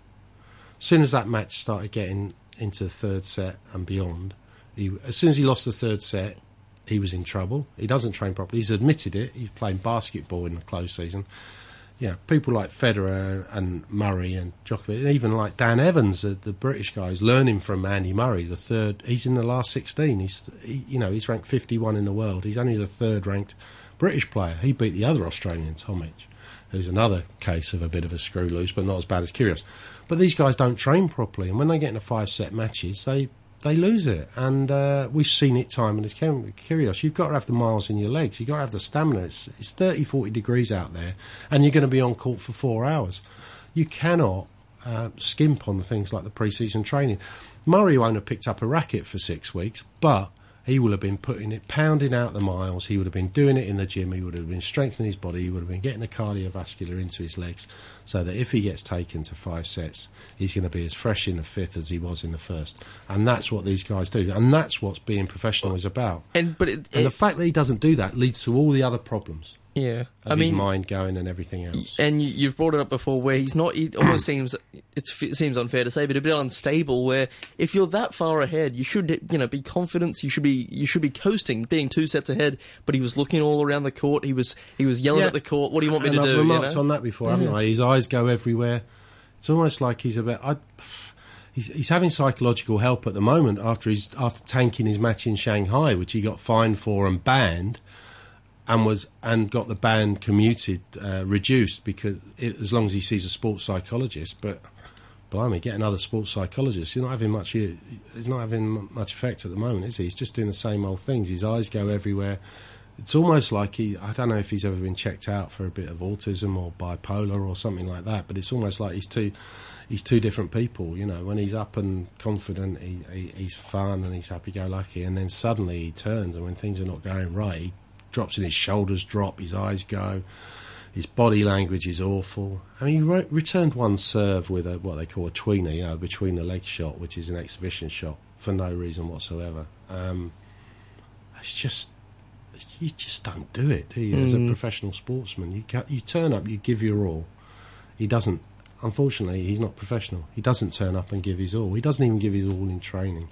Um, he's never. If he carries on like this, he's never. He's going to be one of those what ifs. Could what have could beens, have been. yeah. He's 21 years old and he's in danger of blowing himself out and. People are going to lose patience with him, and the, the tennis authorities are going to lose patience with him. He's already on a ban. He's already on a mean, I- warning. I he think- could I be banned for a very long time if he carries on like this because it's not the behaviour. It's all very well having your McEnroes in the past and, and having a row with the Except and he won. being entertainment, Yeah. but he was good. Yeah. Yeah. and he won. He won Grand Slams. He won four Wimbledons. I mean, you know, um, you tolerate that, but Kyrgios is neither. He's not good enough to get away with those antics Yeah. at the and moment. I, I certainly think the public Is has has uh, soured on him. But let's move on. Uh, the Mm. old the old Swiss Lion, uh, Roger Federer. He's, he's going Well, great guns. good, isn't it? And and and the the thing is, you know, it's opened up one half of the draw with with men's draw with Djokovic going out because left in that half of the draw, don't write off Rafa Nadal now. He's about he's number nine seed, and he's about the best left in that half of the draw. You look at well, Raonic number three is in that half of the draw. The way it's shaping up, Raonic and Nadal. Um, uh, could meet in the quarter final. Uh, no, they they meet they meet in the last sixteen if they win their matches today. This is shaping up unbelievably. You know, we're going to have the number three seed Raonic, who got a couple of Grand Slam finals himself and is tipped to be one of the next Grand Slam winners. Against Rafael Nadal, who's looking good. Um, just looking down the draw here. Now, if they both win today, they're playing later today. Um, oh, couldn't, can't read my notes. Um, Anyway, Nadal is playing Alex Zverev of Germany, who is another up and coming. He's only 24th seed, but everyone's tipping him as a future Grand Slam player. He's really been playing well of late. He's won one of the pre pre-season uh, pre pre Australian Open warm up events. He's playing Nadal today. So the winner of that plays Raonic. But after that, the winner of that, you fancy to go all the way to the final because if you look at the rest of the draw, you've got um, you've got Ferrer, uh, who plays today. You've got T, uh, Dominic Thiem v uh, Goffin of Belgium. You've got Dimitrov and Istomin who beat. Uh, who beat? These are the likely quarterfinals. They're not. That's not where they're playing today. Istomin is playing Pablo Cuero Pastar. The- the fact that his- his name isn't 30. rolling off your yeah, tongue. Exactly. Yeah. Out on court. So his reward for beating Djokovic on Rod Laver is he's playing out on court two today. You got Ivo Karlovic against uh, Goffin of Belgium, Gilles Simon against Raonic today, Monfils against Kohlschreiber. You know they're not they're not names you automatically go oh there's a potential winner. You look in the other half of the draw uh, where they're already at the last 16 stage and we're playing tomorrow. You've got Murray against another Alex Zverev's brother Misha Zverev, who thankfully for Murray is not quite as good as his younger brother, 50th in the world. And you got Federer v Nishikori. I mean, what a matchup that is. That that would grace any final in a Grand Slam, certainly in, in a couple of years ago. So Federer looking mightily good against blowing away Berdych in three sets last night. And, um, you know, so the winner of Federer v Nishikori will play Murray probably in the quarter final. And then Murray, if he wins that, will have to play Wawrinka in the semi final, likely. Or it could be Dan Evans, even his compatriot, who plays Tsonga tomorrow. Dan Evans, what a story he is. He Hasn't even got a kit sponsor into the last 16. And look who he's beaten. He's beaten Marin Cilic, the number seven seed, a Grand Slam winner himself, of course. And then he's beaten Australian favourite Bernard Tomic yesterday in straight sets. I mean, he- unbelievable, the British number three. So, and then on the women's half of the draw, we've got Johanna Konta, who's playing today uh, for a place in the last 16 on the women. So, British tennis, uh, unlike Australian tennis, you have to say at the moment, they've only got what, Daria Gavrilova in the women's probably left. Sam Stosur, as predicted, went out straight away. Uh, let's talk a little bit about the women's draw, though. Uh, Mm. Serena's through. She's going to play. Serena's looking better with every match, must say, and she look, you know, she didn't look great in the warm-ups, but um, and Kerber as well in the other half of the draw, the, the reigning champion, world number one, is looking better and better as the match goes on. But we've got a great matchup today on the women's side with, I say, Joanna Konta of Great Britain, who's probably the after those two, probably everyone's third favourite for this title because she's just in the best form this season. She won, uh, she won Sydney, didn't she, in the, uh, in the week before this, and she's in tip-top form. And she she got to the final in um, Shenzhen and she won Sydney. So she's playing Caroline Wo- Wozniacki, the former world number one, who again is a bit resurgent. So you'd, you'd say that you'd fancy one of those two to go d- deep, deep, deep into the tournament, the winner of that, and, and possibly challenge Serena or, or Kerber. But at the moment, it's looking like same old Serena v Kerber on form. And as we've as we've seen in this very tournament, sometimes it's not about who's you know seeded the highest mm. or ranked the No. highest. If you're just on, you're on, It's and you on can form, yeah, take and- the three sets. You know, And we've seen another fancy in the top seed go out just now. Live score: uh, Dominika Cibulkova, the number six seed, has just lost to Katerina Safarova in three titanic sets. You have to say she was she was six two or four love down Cibulkova, and she somehow. And when I left home, she was looking all the world like she was going to get blown away in two sets. Somehow she came back and, and won the second set on the tiebreak. She lost it 6 3 in the third. That's live just as we speak. So she's out another top seed. So um, that's really opened up. You've got the top two seeds. And the other one I would say was probably dangerous in there. Uh, if there's going to be an upset, Karolina Pliskova, uh, who, the number five seed, who looks very, very good as well. Muguruza, I'm not sure. She seems to be a bit up and down, doesn't she? And you probably think clay's her best surface. Uh, Pliskova, Konta as outsiders for the women's draw, but it's looking like probably same old as a repeat of last year and a repeat of the Wimbledon final. Uh, Serena v Kerber, and of course in Grand Slam finals they're they're one each at the moment. So, you know, who, who's to say? But it's shaping up brilliantly, and that, like I said, the the the, the place to watch is tomorrow. That that top half of the men's draw because you've got in that they're down to the last sixteen. So in that in that eight in that top half, I'll, I'll read you the eight names in that to, that top half of the draw. We've all got to play each other if they want to get the final at some point. You've got Murray, Zverev, Misha Zverev, Federer, Nishikori, Wawrinka, Seppi, Tsonga, and Dan Evans, who's the oh, you, know who's, on The the, run of his life. He's got yeah. the, he's in the last sixteen for a first time and got nothing nothing to lose really, and he's buying his own kit from Uniqlo and looking for a shirt sponsor. You know, great story, isn't it? Ten and apparently got snubbed for a selfie by Kevin Pietersen in a pub in Melbourne. Saw Kevin Pietersen in the pub. Pietersen's apologised on Twitter. Said sorry, I've been in the pub since one pm. Didn't recognise you, mate. Um, catch me another time. Went up to Pietersen, and said, "Hey, can I? Have a, I'm Dan Evans. Can I have a selfie?" And Pietersen said, "Nah, sorry, mate, don't know you," and brushed him aside. He'll know him if he uh, goes he- through if another he couple of rounds, yeah. won't he? Um, he won't do that again. So, yeah, uh, it was all looking a bit dull up until Djokovic went out, and then suddenly, boom, it explodes. And uh, tomorrow, watch the men because, like I say, you got those those four matchups tomorrow: Murray v Zverev. Uh, I You'll get there. You'll get there. Federer v Nishikori, Wawrinka v Seppi, and Tsonga v Evans in the last 16 in that top half of the draw. They're all great, great looking battles, and that's to come tomorrow. So, um, and some great tennis to come today. As I say, you know, you've got the you've got the bottom half of the men, and you've got probably the match of the day in the women. Uh, try and catch Joanna Konta, which is on very, very soon. Joanna Konta of Great Britain against Caroline Wozniacki, the former world number one. I think that's going to be a great, great battle, and the winner of that could go very deep into the tournament. Mate, let's push right through because uh, in the football side of things, Yeah, we uh, can't. We, uh, we can't. huge match. mention the football. Yeah, massive, massive, massive game today, and probably for Man City more than Tottenham. Tottenham second at the moment, trying to keep keep pace with Chelsea, who are still seven points clear at the top, despite Tottenham having beaten them. Tottenham beat Man City at White Hart Lane, probably their best performance of the season earlier this year, when Man City were top. And uh, it's the reverse fixtures today. Um, midnight, no, 1.30am, unfortunately, our time, um, the late game, Man City v Tottenham. But by then, Man City could find themselves not only out of the, the top five, out of the top uh, line sixth, uh, out of the top four, but, but sixth in the table because Manchester United go to Stoke earlier at three o'clock, uh, eleven o'clock our time, with Wayne Rooney looking for a goal that would take him to a Man United record, 200, eclipse Bobby Charlton, 250 goals for Man United. And uh, you know, if Man United and Liverpool are playing Swansea, but if Man United beat Stoke away, which on form at the moment you'd probably fancy them to do, And Man City will find themselves sixth by the time they kick off against Spurs. So a defeat would be disastrous, out of the question, unthinkable for them.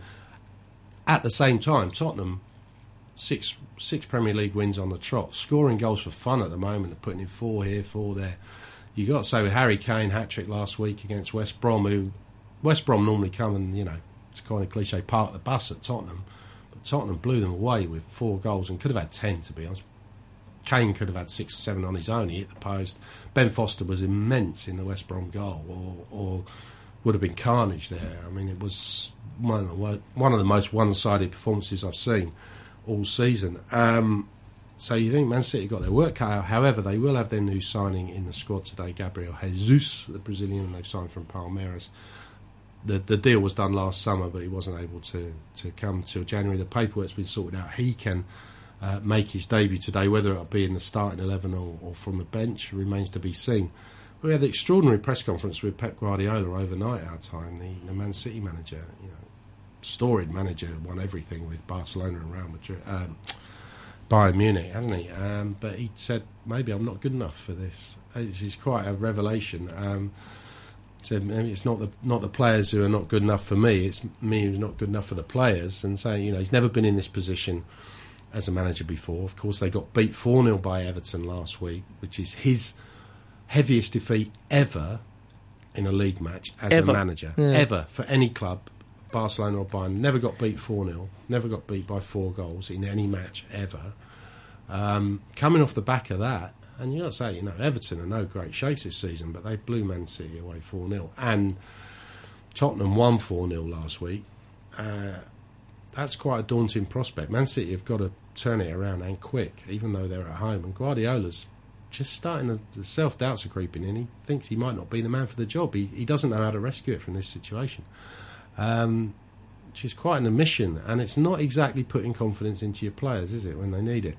Maybe Jesus coming in will be a bit of a boost. Tottenham will be slightly depleted in that Jan Vertonghen, who turned his ankle over, it was quite horrible actually, just running down the touchline. And you know when you turn your ankle, it really hurts, doesn't it? Well, he turned it running full pelt, and uh, he's a big, big lad, and uh, he's out for six weeks at least with lim- ligament damage. But uh, you know, Spurs pride themselves on a tight defence this season.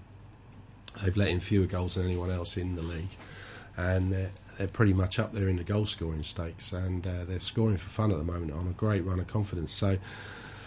You would, on form, you'd fancy Spurs, but Man City have really got to put the bit between their teeth. They lose this, they'll find themselves, you know, 13 points off. Chelsea have got Hull tomorrow at home. You wouldn't expect them to slip up there, and Arsenal are playing tomorrow as well at home to Burnley. You wouldn't expect them to slip up. Liverpool kick us off today, 12:30, 8:30 our time against Swans, home to Swansea, who are struggling at the bottom. You wouldn't expect Liverpool to slip up there. So you basically you expect everyone else to win this weekend. Where the possible except Man United might, you know, get held because they're away from home at Stoke, but you expect everyone to score points anyway or above Man City. Man City will find themselves in six, and if they drop three points to Tottenham, they'll be 13 points off the league. Title's gone, and even hopes of getting in the Champions League might be fading fast, unless they win the thing, of course. Um, And then might you think maybe Guardiola and might Guardiola, you know, looking over his shoulder. Abu Dhabi owners, you know, they're they're they're not known for they are known for having a short fuse, I should say. Um, you know, Pellegrini got the boot after not a bad season. Mm. Um, Mark Hughes got the boot way back when they first took over. Mancini And, got the uh, boot. Mancini got the boot after winning the league for them. So you know, they're not they're not known for their patience. And Guardiola, a bigger name as you are, if they don't get Champions League football, that's a disaster for Manchester City with the amount of money that's spent and the amount of players they've got and the squad they've got. Not to get even in the top four. I mean, we were talking about them at the start of the season as probably after the first half a dozen games of the season, probably nailed on for the title. Look at them now. It just shows you how things turn around. Whereas the teams that were below them have just ploughed on. You know, Liverpool keep winning, Tottenham keep winning, Chelsea keep winning, Arsenal keep winning, Man United keep winning now, and suddenly they find themselves sixth by the time they kick off against Spurs and really got their backs to the wall. I think it's going to be a fascinating game. I think it's uh, you know what what does Guardiola do? Does he stick? Does he twist? Does he does he go for damage limitation? I hope they can eat. You know, you wouldn't say this about a Man City side at home, but it might be a case against such a rampant Spurs. team. Just go for a You 1-0 try win. and you try Yeah. and shut up shop and maybe get something on the break with Aguero and Jesus and, and those sort of players. Almost play as the away side, um, because Tottenham found them out um, at White Hart Lane, and Tottenham have found Chelsea out at White Hart Lane, and they're good against the big sides, and that's why they're up there. So we'll see. I, I, I just think it's a fascinating, a fascinating matchup, and um, I, for once, I think we'll be getting up, uh, going to bed early and getting up at 1.30 in the morning to watch it. Absolutely, mate. Do you have fixtures real quick? Yep. Uh, as I say, kick us off with Liverpool v Swansea at twelve thirty. That's eight thirty our time. Uh, Three o'clock kickoffs, eleven o'clock our time. Bournemouth v Watford, Palace v Everton, Borough v West Ham. West Ham without Dimitri Payet, who's uh, having a hissy fit and throwing his dummy out the he? and doesn't look like he's going to play for West Ham again. Uh, he says he wants to go home. He's homesick to Marseille. Yeah, you watch how homesick he is if Chelsea or Tottenham come in with a big money offer, or China, Yeah. or China. Don't rule out China for Dimitri Payet, um, the French uh, midfielder there. He's not playing for West Ham, which you know is going to hurt them. Stoke against Man United, as I've said, and West Brom jamming against Sunderland. The late game, 1.30 kickoff, our time, Man City, Tottenham. Then tomorrow, uh, 12 o'clock, 8 p.m. our time, Southampton v Leicester. Uh, and then 10.15 our time, Arsenal v Burnley. And we finish off midnight 30, Chelsea v Hull. actually Premier League this weekend. Absolutely. Thanks, Danny. And uh, we didn't get to NFL, but we will cover it eventually coming up. Super Bowl. Well, Championship, can I just very quickly say, Championship games, if you want to watch them, Monday, 4.05 in the morning, Monday morning, Green Bay v Atlanta, NFC Championship game. Fancy Green Bay in that one. And the Steelers at the Patriots. That's a little bit more friendly. 7.40am, that will kick off our time on Monday morning. Patriots, you, you've got to say you fancy against the Steelers. They're the Steelers who got through 18-16 against Kansas City by virtue of six field goals. And they don't have seem to have as enough in offensive Patriots. Green Bay, what a win over Dallas. Just say last weekend. Three points. it, 34-31. Three point. They were deep, deep, deep in within their own 20 with seconds to go. A 36 yard pass and a 51 yard field goal with three seconds on the clock won it 34 31. So I fancy Green Bay to go all the way to meet the Patriots in the Super Bowl. And I'm going to stick my neck out Green Bay to win the Super Bowl as they did in 2011. Big call. All right, Cheers, there we mate, go. Danny. Quickly done the NFL. We'll talk to you next week. All right. Sleepless nights at the chateau. Visualize it. I'll give it something to do. Coach, coach, wherever we go. Visualize it. I'll give it something to do and why.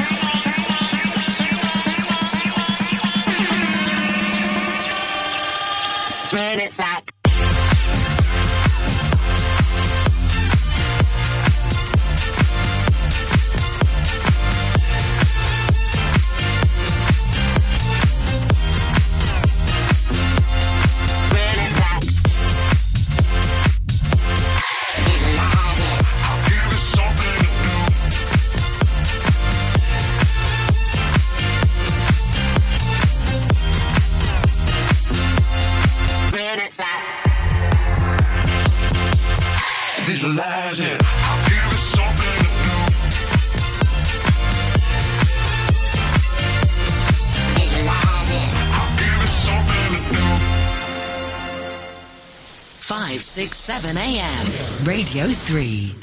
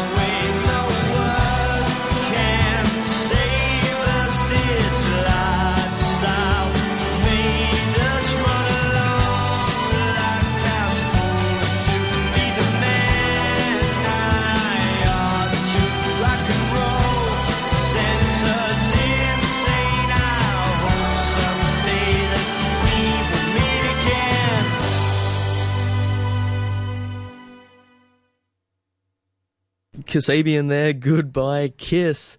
Big thanks to Danny Hicks for making his way into the studio. He'll be back next week to chat.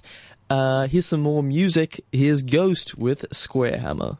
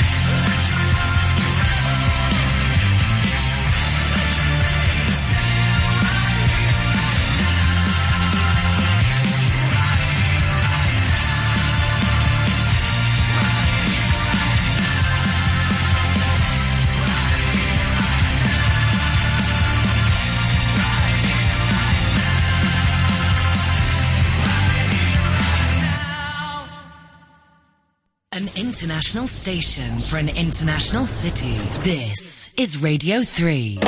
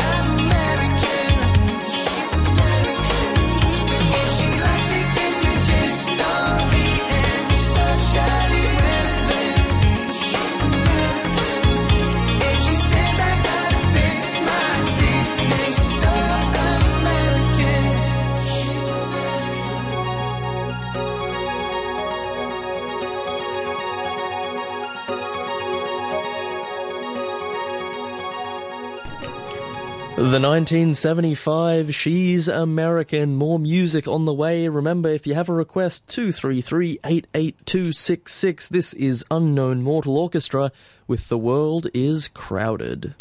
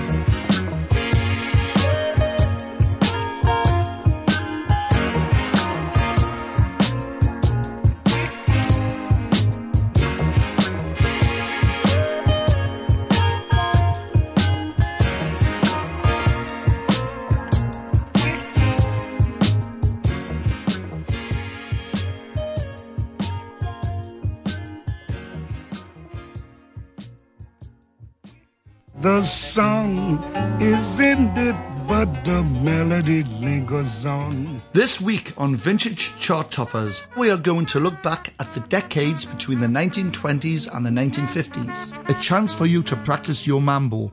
A number one hit for three singing sisters. And a legendary cornet player called Bix. That's Vintage Chart Toppers, Sunday morning, 8.30am on Radio 3.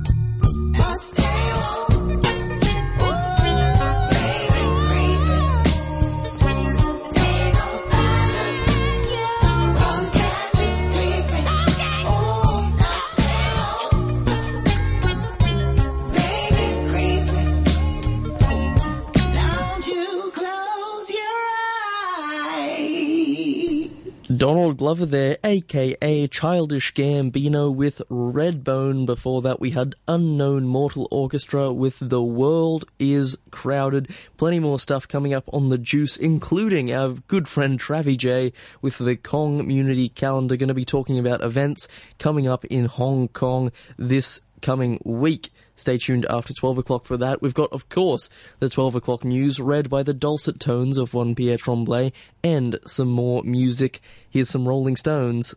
Gimme Shelter.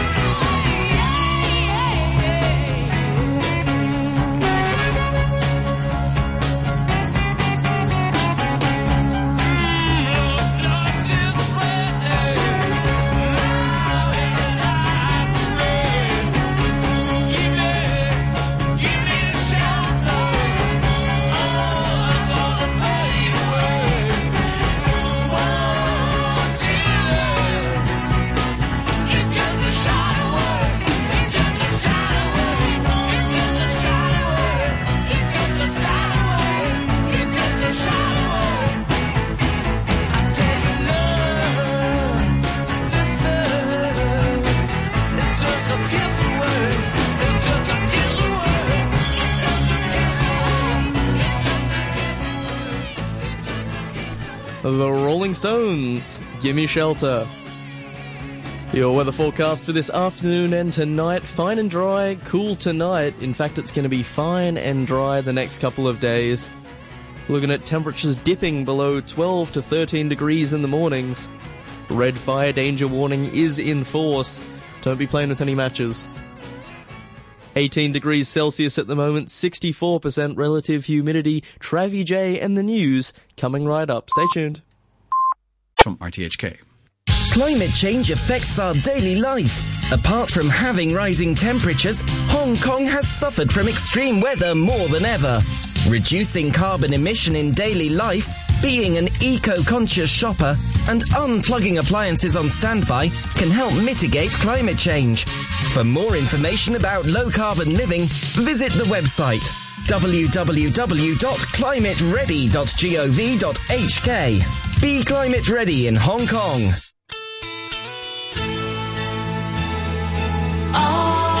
RTHK Radio 3.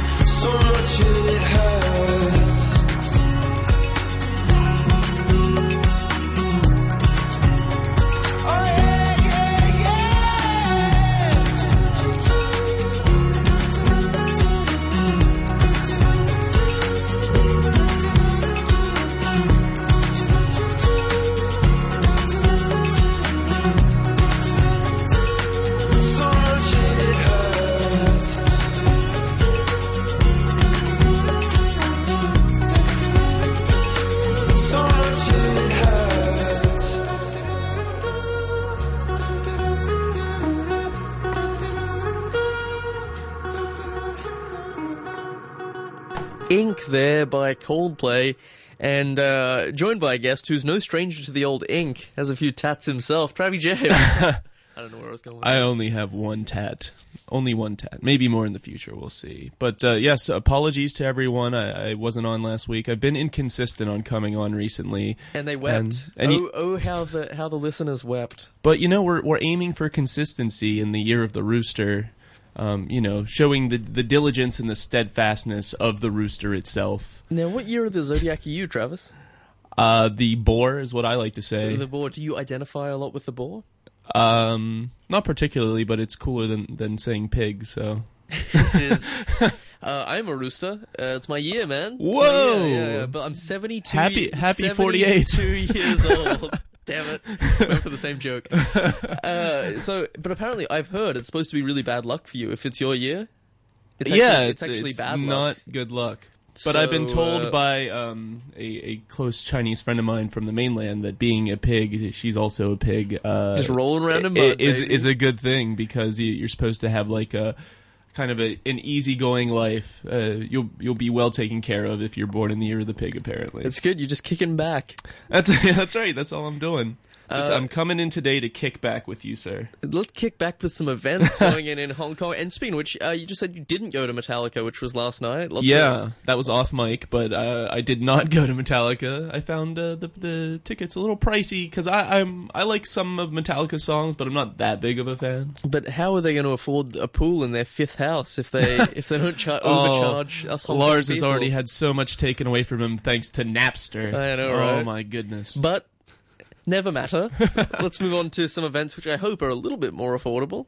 Yeah, that's uh, we we do have some more affordable events than that. So let, let's get into it here. This is the Community Calendar, of course, where we tell everyone in Hong Kong what they can do to get out and about in the city and have a good time in the coming week. It's correct. That's right. So uh, first event here.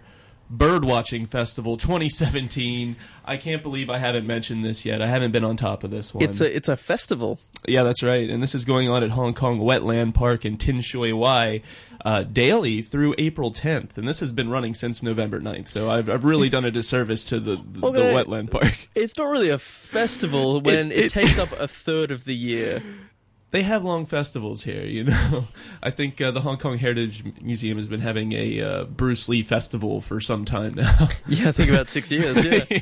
Uh, Um, but this is the signature winter event of the Hong Kong Wetland Park, uh, which will introduce visitors to the secret, the secrets in the world of birds, uh, through thematic exhibitions, guided walks, and various edutainment activities. Edutainment. Are you a big bird watcher? Have you ever been bird watching? I did. I've done. and uh, I'm like not talking about those chicks. You feel me? Oh, those are the kinds of birds you know Eh. I like. Right. oh my goodness. uh, but I've never, I've never been. Uh, it, I've been on nature hikes where um, they actually uh, a, a lady uh, told us how to do a bird or showed us how to do a bird call. She looked back in the brush and she said, "Oh, I think I see something. Let me uh, let me do a bird call and see if we can call a bird over." w- please, would you be able to imitate? Mimic? Yes. Well, that's the thing. Is is like what do you what do you think of when you think of a bird call? You think of like caw caw caw Yes. something like that, Yeah. or, or maybe like a birdman like. Yeah. What happened to that boy? Cheap, cheap, cheap, cheap, cheap, cheap. Something, yeah, exactly like that. But what she did was this. Like uh, air being let out of a bike tire. Yeah, because apparently you don't actually have to imitate a bird. Because you don't you don't know what bird you're dealing with, and every bird might have a different sound. All you have to do is make a sound that dr- draws the interest of the bird. Oh. And when they when the bird So- heard that, it actually came over closer to us to investigate what, what it was hearing. Was she imitating the sound of a of a tasty ripe seed or something? Uh, yeah, delicious uh, rattling acorns down coming down a tree or something like that. I don't know, but uh, it worked. It worked. Bird call. So if you're interested in bird calling, Yeah, go to wetlandpark.gov.hk to find out more uh, about specific details, but it's going on in Tin Shui Wai through April 10th. Check it out. You've got a while. If if you don't have time today, you know what? Put it off. You've got a couple months. Yeah, that's true. We're, you know, we, we got the, the short term and the long term uh, Mhm. term activities. I dig it. I dig it. There you go. But it's always coming up in the week. Uh, let's let's see another. Let's have another one. This one you're going to have to act a little bit more quickly on. You don't have until April 10th. But uh, this is Tobias Elof, this Danish fellow, coming to uh, give a mini concert and workshop at uh, Uke HK and TST. That's right. It's a ukulele musician. musician. Yep. Um, so there's a concert tonight at 7:30 p.m. and a workshop tomorrow at 5 p.m. The renowned Danish ukulele player regales and educates Hong Kong. He's winner of the Danish Folk Music Championship. The, D- he's a Danish Music Award nominee. My goodness. And uh, he was admitted to the Royal Danish Academy of Music as the first in the world to major in ukulele. Majoring in ukulele. That's right. Now the concert is three hundred dollars. That's tonight. It doesn't mention anything about the workshop, so maybe if you're a ukulele player slash enthusiast, you can go check out the a workshop tomorrow. I mean, this guy is no slouch in- in- when it comes to ukulele. He's one of the best. He's one of the best. My goodness. and uh, apparently he wanted to play the bass at eight years old, but was told his fingers were too small, Uh. so he picked up the ukulele and never went back. I mean, naturally, if you, if your fingers are too small for bass, you go right to ukulele. See, this is what I love. A, a ukulele is is basically is is just a guitar that's shrunk down. It- right? it only know. has four strings, I Only has four strings, which is as, many as a bass. But it's just it's just a, a miniaturized, easier to play version of a guitar. Right? Mhm. Why don't they have that for other instruments? I want to. I want to. Uh, like a tuba, a mini tuba. I No, think that's just a I want trumpet. a, I want a piano that's shrunk down to about five buttons, and so you can just press the five keys, and it's much easier than a grand piano. Yeah, and I want like a, a keytar that's shrunk, like a Shrunk. mini a mini keytar. guitar, Yeah, um, or a mini drum kit. It's just one drum. drums. Drums. Uh, Ringo is my favorite Beatle. That's interesting. But have you ever played ukulele? Um, I have not played ukulele. I, I've dabbled with some bass and some guitar, but I never went uh, You got them mi- length- micro sized. You got them lengthy fingers. Never been a problem for you. Yeah, it runs in the family. My dad is a, a guitarist in a band back in the states. Hey, shout out to the Remedy, McHenry, Maryland. Let's let's do it. If you're in the area, go see him for sure. That's right. Uh, but if you like ukulele, this guy sounds like the best ukulele player on the planet. That's right. And once again, it's Tobias Elof, a mini concert and workshop that's going on tonight at 7.30 for the concert. Trevor, we know who Tobias Elof is. I don't need to go insult into more details. If you're a fan of ukuleles, you know who Tobias Elof is. Yep, and a workshop tomorrow at 5 p.m. That's at Uke HK and TST. Just uh, type, uh, I guess, UKEHK into Facebook if you want to find out more. Um, let's let's do one more. What do you say before we, we get it? and I should probably find a song to play. But oh, yeah. yeah. songs are good. What is it? Um, is there a song with ukulele in it? I'll find something. Anyway. Oh, Tiny Tim, Tiptoe by the Window. That's, Mm, all right. that's a creepy What's one. our last event for this half? Um. Oh wait, there's Don Ho as well. I think he plays. Well, he's Hawaiian. Does he play? Uh, anyway, uh, Bollywood Saturdays, Bollywood Saturdays, not Bollywood, at Posto Pubblico in Soho tonight at 10:30 p.m. This Saturday night at Posto, they're bringing you an eclectic mashup between Bollywood and hip hop, with beats spun by none other than DJ Mike McGurk. Uh, to top it all off, you can drink the night away with free flow booze starting from $99 for free flow, and that's just uh, plus a 10% gratuity. And that includes house red and white wines, Peroni, and house spirits. Uh, good stuff. Bollywood. What do you think? Bollywood. About it? No, no, no. no I'm saying Bollywood. What do you think about it? Uh, I have not seen much Bollywood. Really? Yeah, have you? were- you? You're a bit of a film buff. Uh, I've seen Slumdog Millionaire. That's about it. I, I didn't even see Three Idiots. Uh, it wasn't great. Yeah, it wasn't, great. Um, I, but there was a big uh, Bollywood. There were like several Bollywood numbers in that one, or were it's there? the future, man. It's the future. I'm telling you, we'll all be in Bollywood movies. Well, more more generically, are you a fan of mashups? no, You don't like mashups? I don't even eat mashed potatoes. You don't like girl talk? No, I wish I could play some. I wish I could play. For for people not in the know, Girl Talk is a is a group that does exclusively mashups of different songs. You should check it out. It's it's pretty good. I don't even have Bollywood music on our system. Isn't that a tragedy? So I'm going to play Yeah. something that's like a, a stone's throw away from it. It's not perhaps? culturally acceptable, in my opinion. Look, we'll be back after this one. It's Bhangra Knights.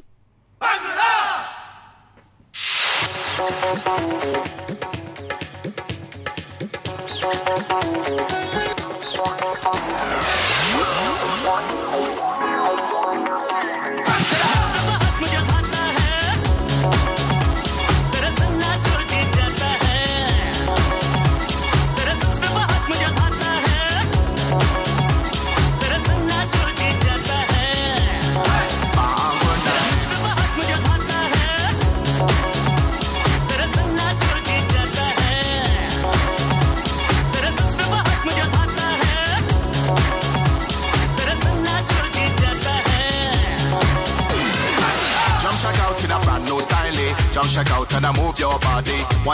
in a million, girl, them look good. Them look good like city from Bollywood.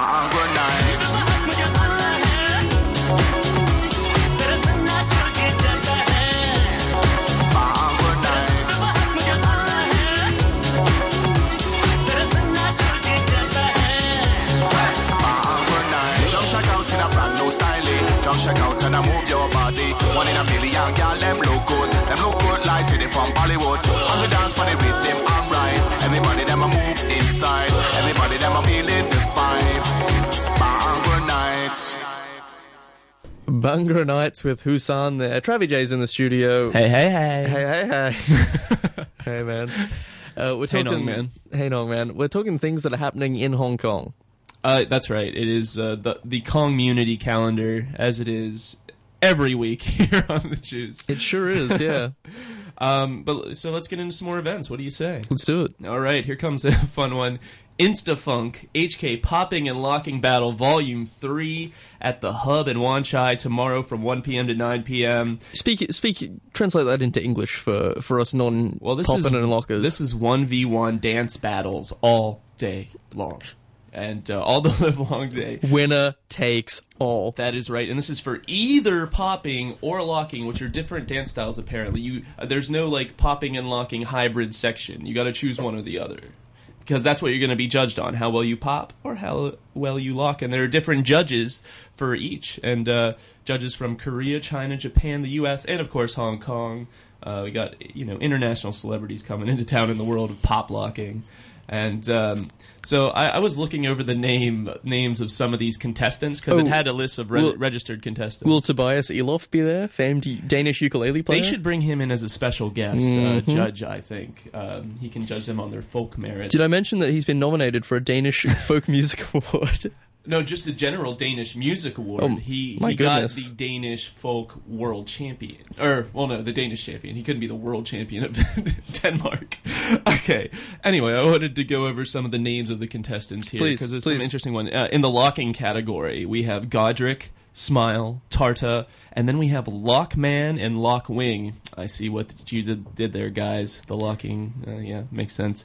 And then we have uh, some probably some some more interesting popping contestants. We got Charlotte sixty two. They actually have a number in their name. I don't know if that's their age or what. I, something tells me no. Uh, Sohei is the name of someone. Sohei. Uh, Electric Kaiman, T Soul. Now there's two Mings. There's Mings representing the Asylum crew, and there's Ming representing the Apex crew. So don't get them confused. Uh, Fat Kit, Jethro, Playfish, Bone, Jazzy Lee, Lil Three, and of course Shy. All these famous dancers coming to Hong The- Kong these- to pop and or these, lock. These uh, these Hong Kong celebrity uh, dancers in the popping world, I, th- I believe. I, honestly, I I do envy those people that can just go into a, a discotheque or just down the or the hub in Wan Chai. or the hub and just bust out a move. Wouldn't that be fantastic if you could just destroy a dance floor? Not only that, you're destroying another person at it because if you're dance battling, you're you're trying to, You're trying uh, to serve up, them. You're trying to one up the other person. You got served. trying to to uh, tell them to step up. Yeah, so to that's a- the streets. Uh, yeah, exactly. And we'll we'll be stepping on up again to the Instafunk HK Popping and Locking Battle, Volume 3, at the Hub in Wanchai tomorrow from 1 p.m. to 9 p.m. Check it out. Sounds good. Good time. Sounds good. How about a, another one? We have uh, this is a, a bit more laid back. No, no dancing at this one, I think. But uh, Microforest workshop at Microforest in Shek K May. I don't even know where that is. have you heard of Shek K May? Where is it? Are you sure is it Shek Kip Mei? It says Shek K May. Oh, I, I know where Shek Shek Kip Mei is, but okay. Uh, this is tomorrow at two thirty p.m. But what Uh, is it, Travie? What is it? Well, it's a micro. Uh, these microforest work- workshops are designed to help you relax and utilize your creativity. Uh, you get your to make your own microforest artwork, which is kind of like a very small terrarium. Oh, it sounds nice. Like a like a sort of a almost like a diorama you're doing of a exactly, forest. and it's it, it, they're very pretty and natural kind of s- miniature landscapes you make. Um, and while you're doing this, you are also helping underprivileged mothers by creating employment opportunities. So that's good. Uh, so have fun and meet new friends and realize your own creative pot- potential with this uh, workshop in Cantonese or or English upon request. Uh, oh, we gonna request. We yeah. going request. Uh, now this is a four hundred ninety dollar workshop, so not a free one. If you're going to head out to Shek K May, you should you should re- realize that. But it's for a good cause. That's correct, and uh, so it's terrariums, Judd. Are you pro or anti? I've always wanted to have a Zen garden. That's for sure. Yeah, that would Uh, be cool. It's like a stone garden. Yeah, something like that. Just something to chill me out. you know, from, my- the, the sand from the everything. hustle and bustle of our, our busy Hong Kong lives. Sure, sure. Uh, so why not a mini terrarium? I could perhaps put a, a, a gecko in it. so we can put you down for pro terrarium, Pro terrarium. anti terrarium. By the way, is it anti. or anti? How do you normally say it? I go anti. Anti. I Mm. think I usually go anti. It must be a, a regional thing. anyway, Your strange, confounding dialect. Uh, anyway, check out uh, make make a microforest uh, for yourself at um, the place is called Microforest. Again, you can probably search Facebook for that uh, in Shek May, maybe Shek Kip Mei. I had to go by what it said on the on the event. You're just the messenger. Don't shoot the messenger. That's right. So um, for the for our last event today, Judd, um, I'm going I'm going to kind of cheat a little bit and take it to Macau. We're going to Macau on this one. You know I mean, how I feel about this. January, admittedly, is not the best time for events in Hong Kong, from what I can tell. Um, I mean, I could mention this, that the this, the uh, Hong Kong Chamber Music Festival is starting this week. If people are interested in that, kind You could thing. mention it, yeah. yeah. But I, not I don't know. I thought you're not maybe going to. Yeah, exactly. So uh, let's let's take it to Macau with Riverdance, the 20th anniversary world tour at the Venetian Macau, Tuesday, January 24th through Sunday, February 5th. And uh, this is the international Irish dance phenomenon known as Riverdance, of course. Have you seen this, Judd, before? It's where they just jump up and down and move their feet. They right? move their legs very fast and in a very coordinated way, but they do not move the top half of their body or their arms at all. I feel like I may have undersold it a little bit by just describing it like that, but yeah, it's very impressive. But uh, Irish, yeah. Yeah, exactly, and it's some Irish uh, jiggers. Uh, Oh, you can't say that word. oh, sorry. Oh, I'm sorry if I offended anyone. Irish jiggers. Yeah. Okay. yes, but this is uh, you know the phenomenon that's been seen by you know 25 million people worldwide, capturing the imaginage imaginations of audiences across all ages and cultures.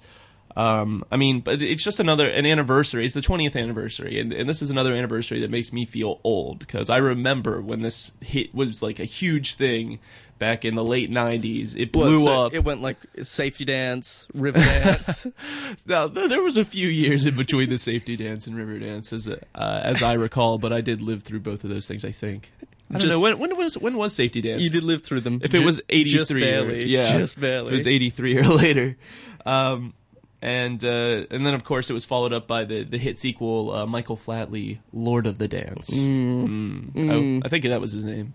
I can't remember. I think exactly. Yeah. So Did- uh, and also, funnily enough, uh, Michael Flatley volunteered to perform at Trump's inauguration. They, they were having trouble finding, you know. and they said we're cool. we're good, man. we'll, uh, you know what? There's a busker down the road. We'll just we'll just go for him Yeah, instead of. Uh, well, he should join the Riverdance World Tour if he's having a hard time get, getting those Trump gigs.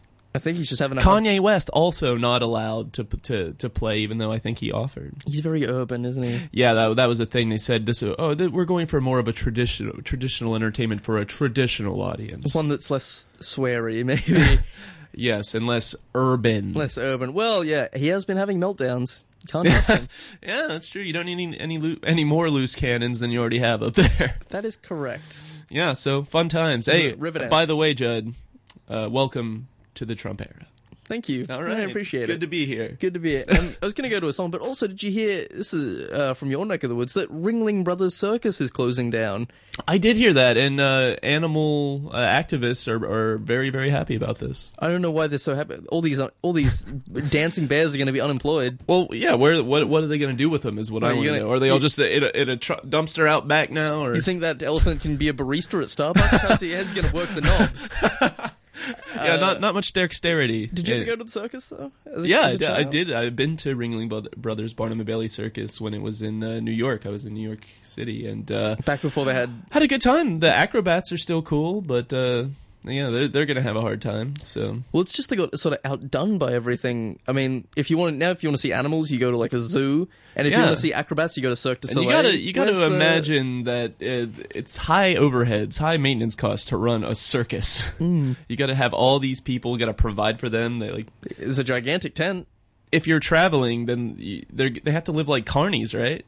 Well, that's the thing. Now, now, what are stowaway kids going to do? They can't run away and join the circus. What are they going to do? Exactly. I guess they are all going to have to join like the local ca- county fairs and uh, just you know run the tilt a whirl and uh, you know fun rides like that. Run the shooting the water in the clown's mouth game. Oh, classic game. it's a good one.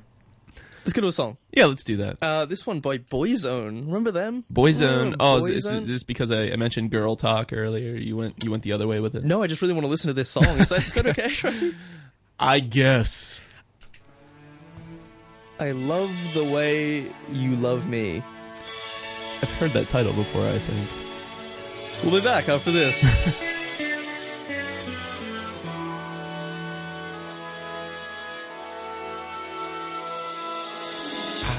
the feel of your name on my lips. And I like the sound of your sweet, gentle kiss. The way that your fingers run through my hair. And how your scent lingers even when you're not there. And I like the way your eyes dance when you laugh how you enjoy your two-hour bath, and how you convinced me to dance in the rain with everyone watching like we were insane. But I love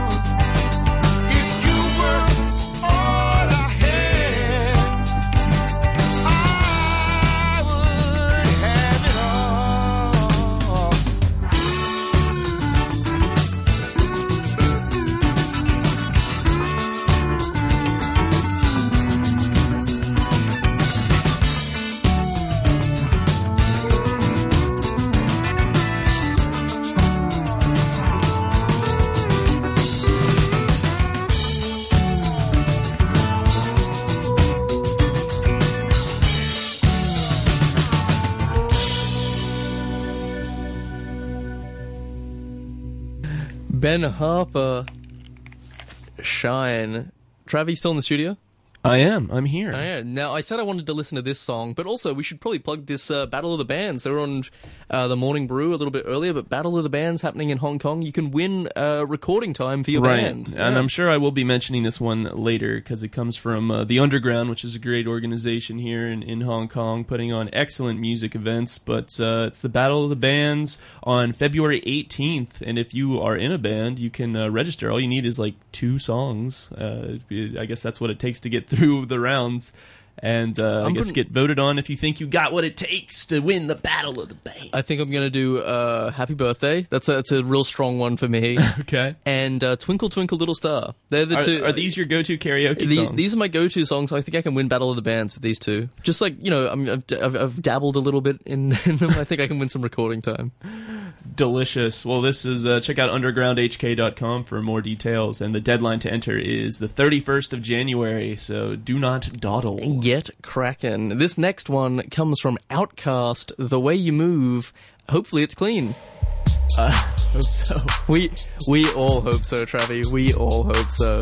We're praying. We'll be back after this.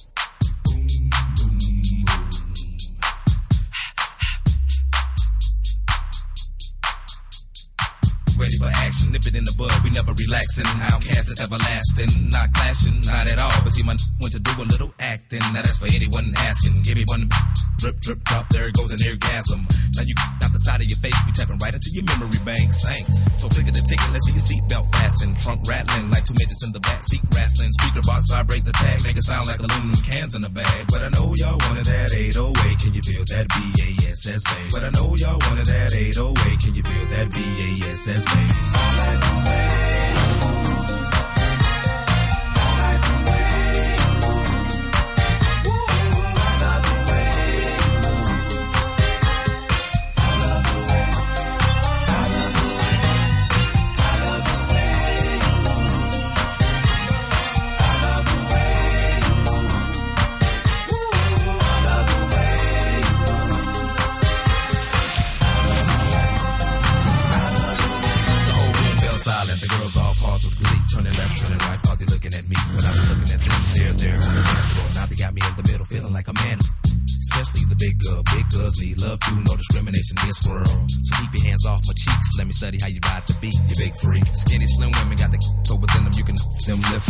them, give them something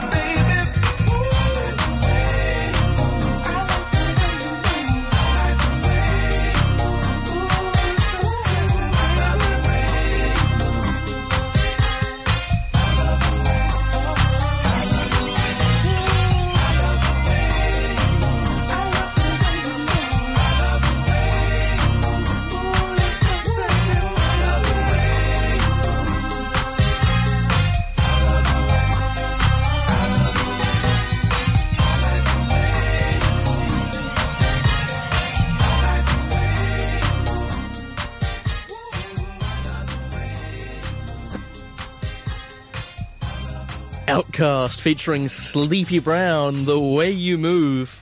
What a jam. You're listening to The Juice on Radio 3. We can sneak in a couple requests if you feel that way inclined. 233-88266 is the number to call.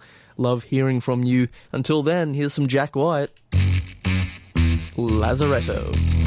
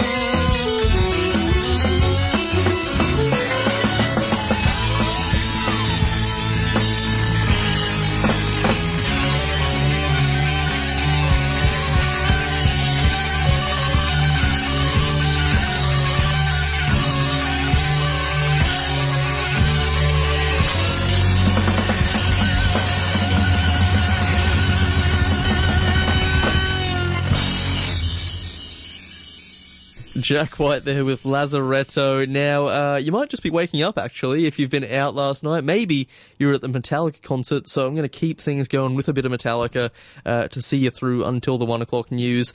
You can stay in bed a little bit longer. Here they are with Enter Sandman. It's Metallica.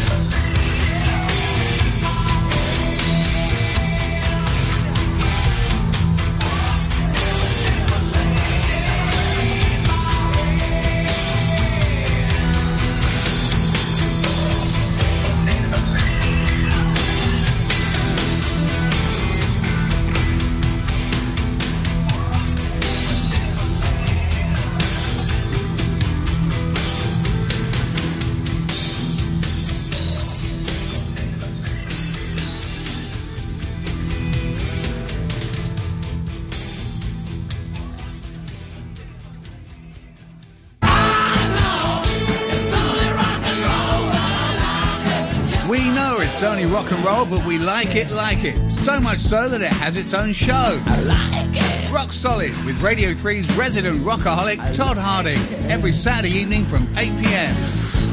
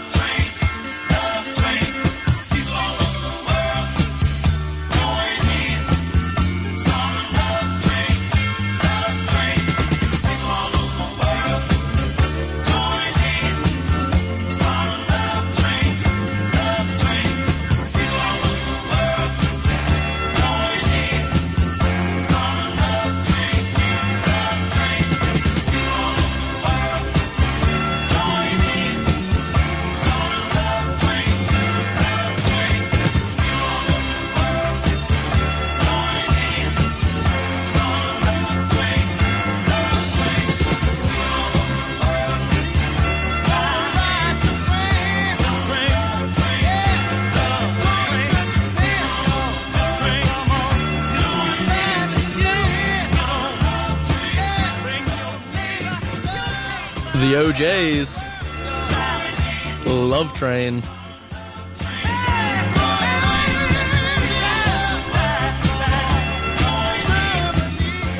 Before that, we had Enter Sandman by Metallica. Big thanks to everyone for joining me here on the program. Thanks to Jeff Hesselwood with the Formula One update. He'll be back in February. Cruzanne McCalligan talked about bikes. She'll be back next week, as well as Danny Hicks, who's going to be talking about the American football. We've got plenty to talk about, as well as the Australian Open next week. Big thanks to Danny. And of course, Travie J with the Kong community calendar. We'll talk to him next week as well. Your weather forecast for this afternoon and tonight fine and dry, cool tonight. The outlook fine and dry in the next couple of days as well. Temperatures dipping just a little bit. 18 degrees Celsius at the minute, 62% relative humidity. Have a lovely afternoon. Stay tuned.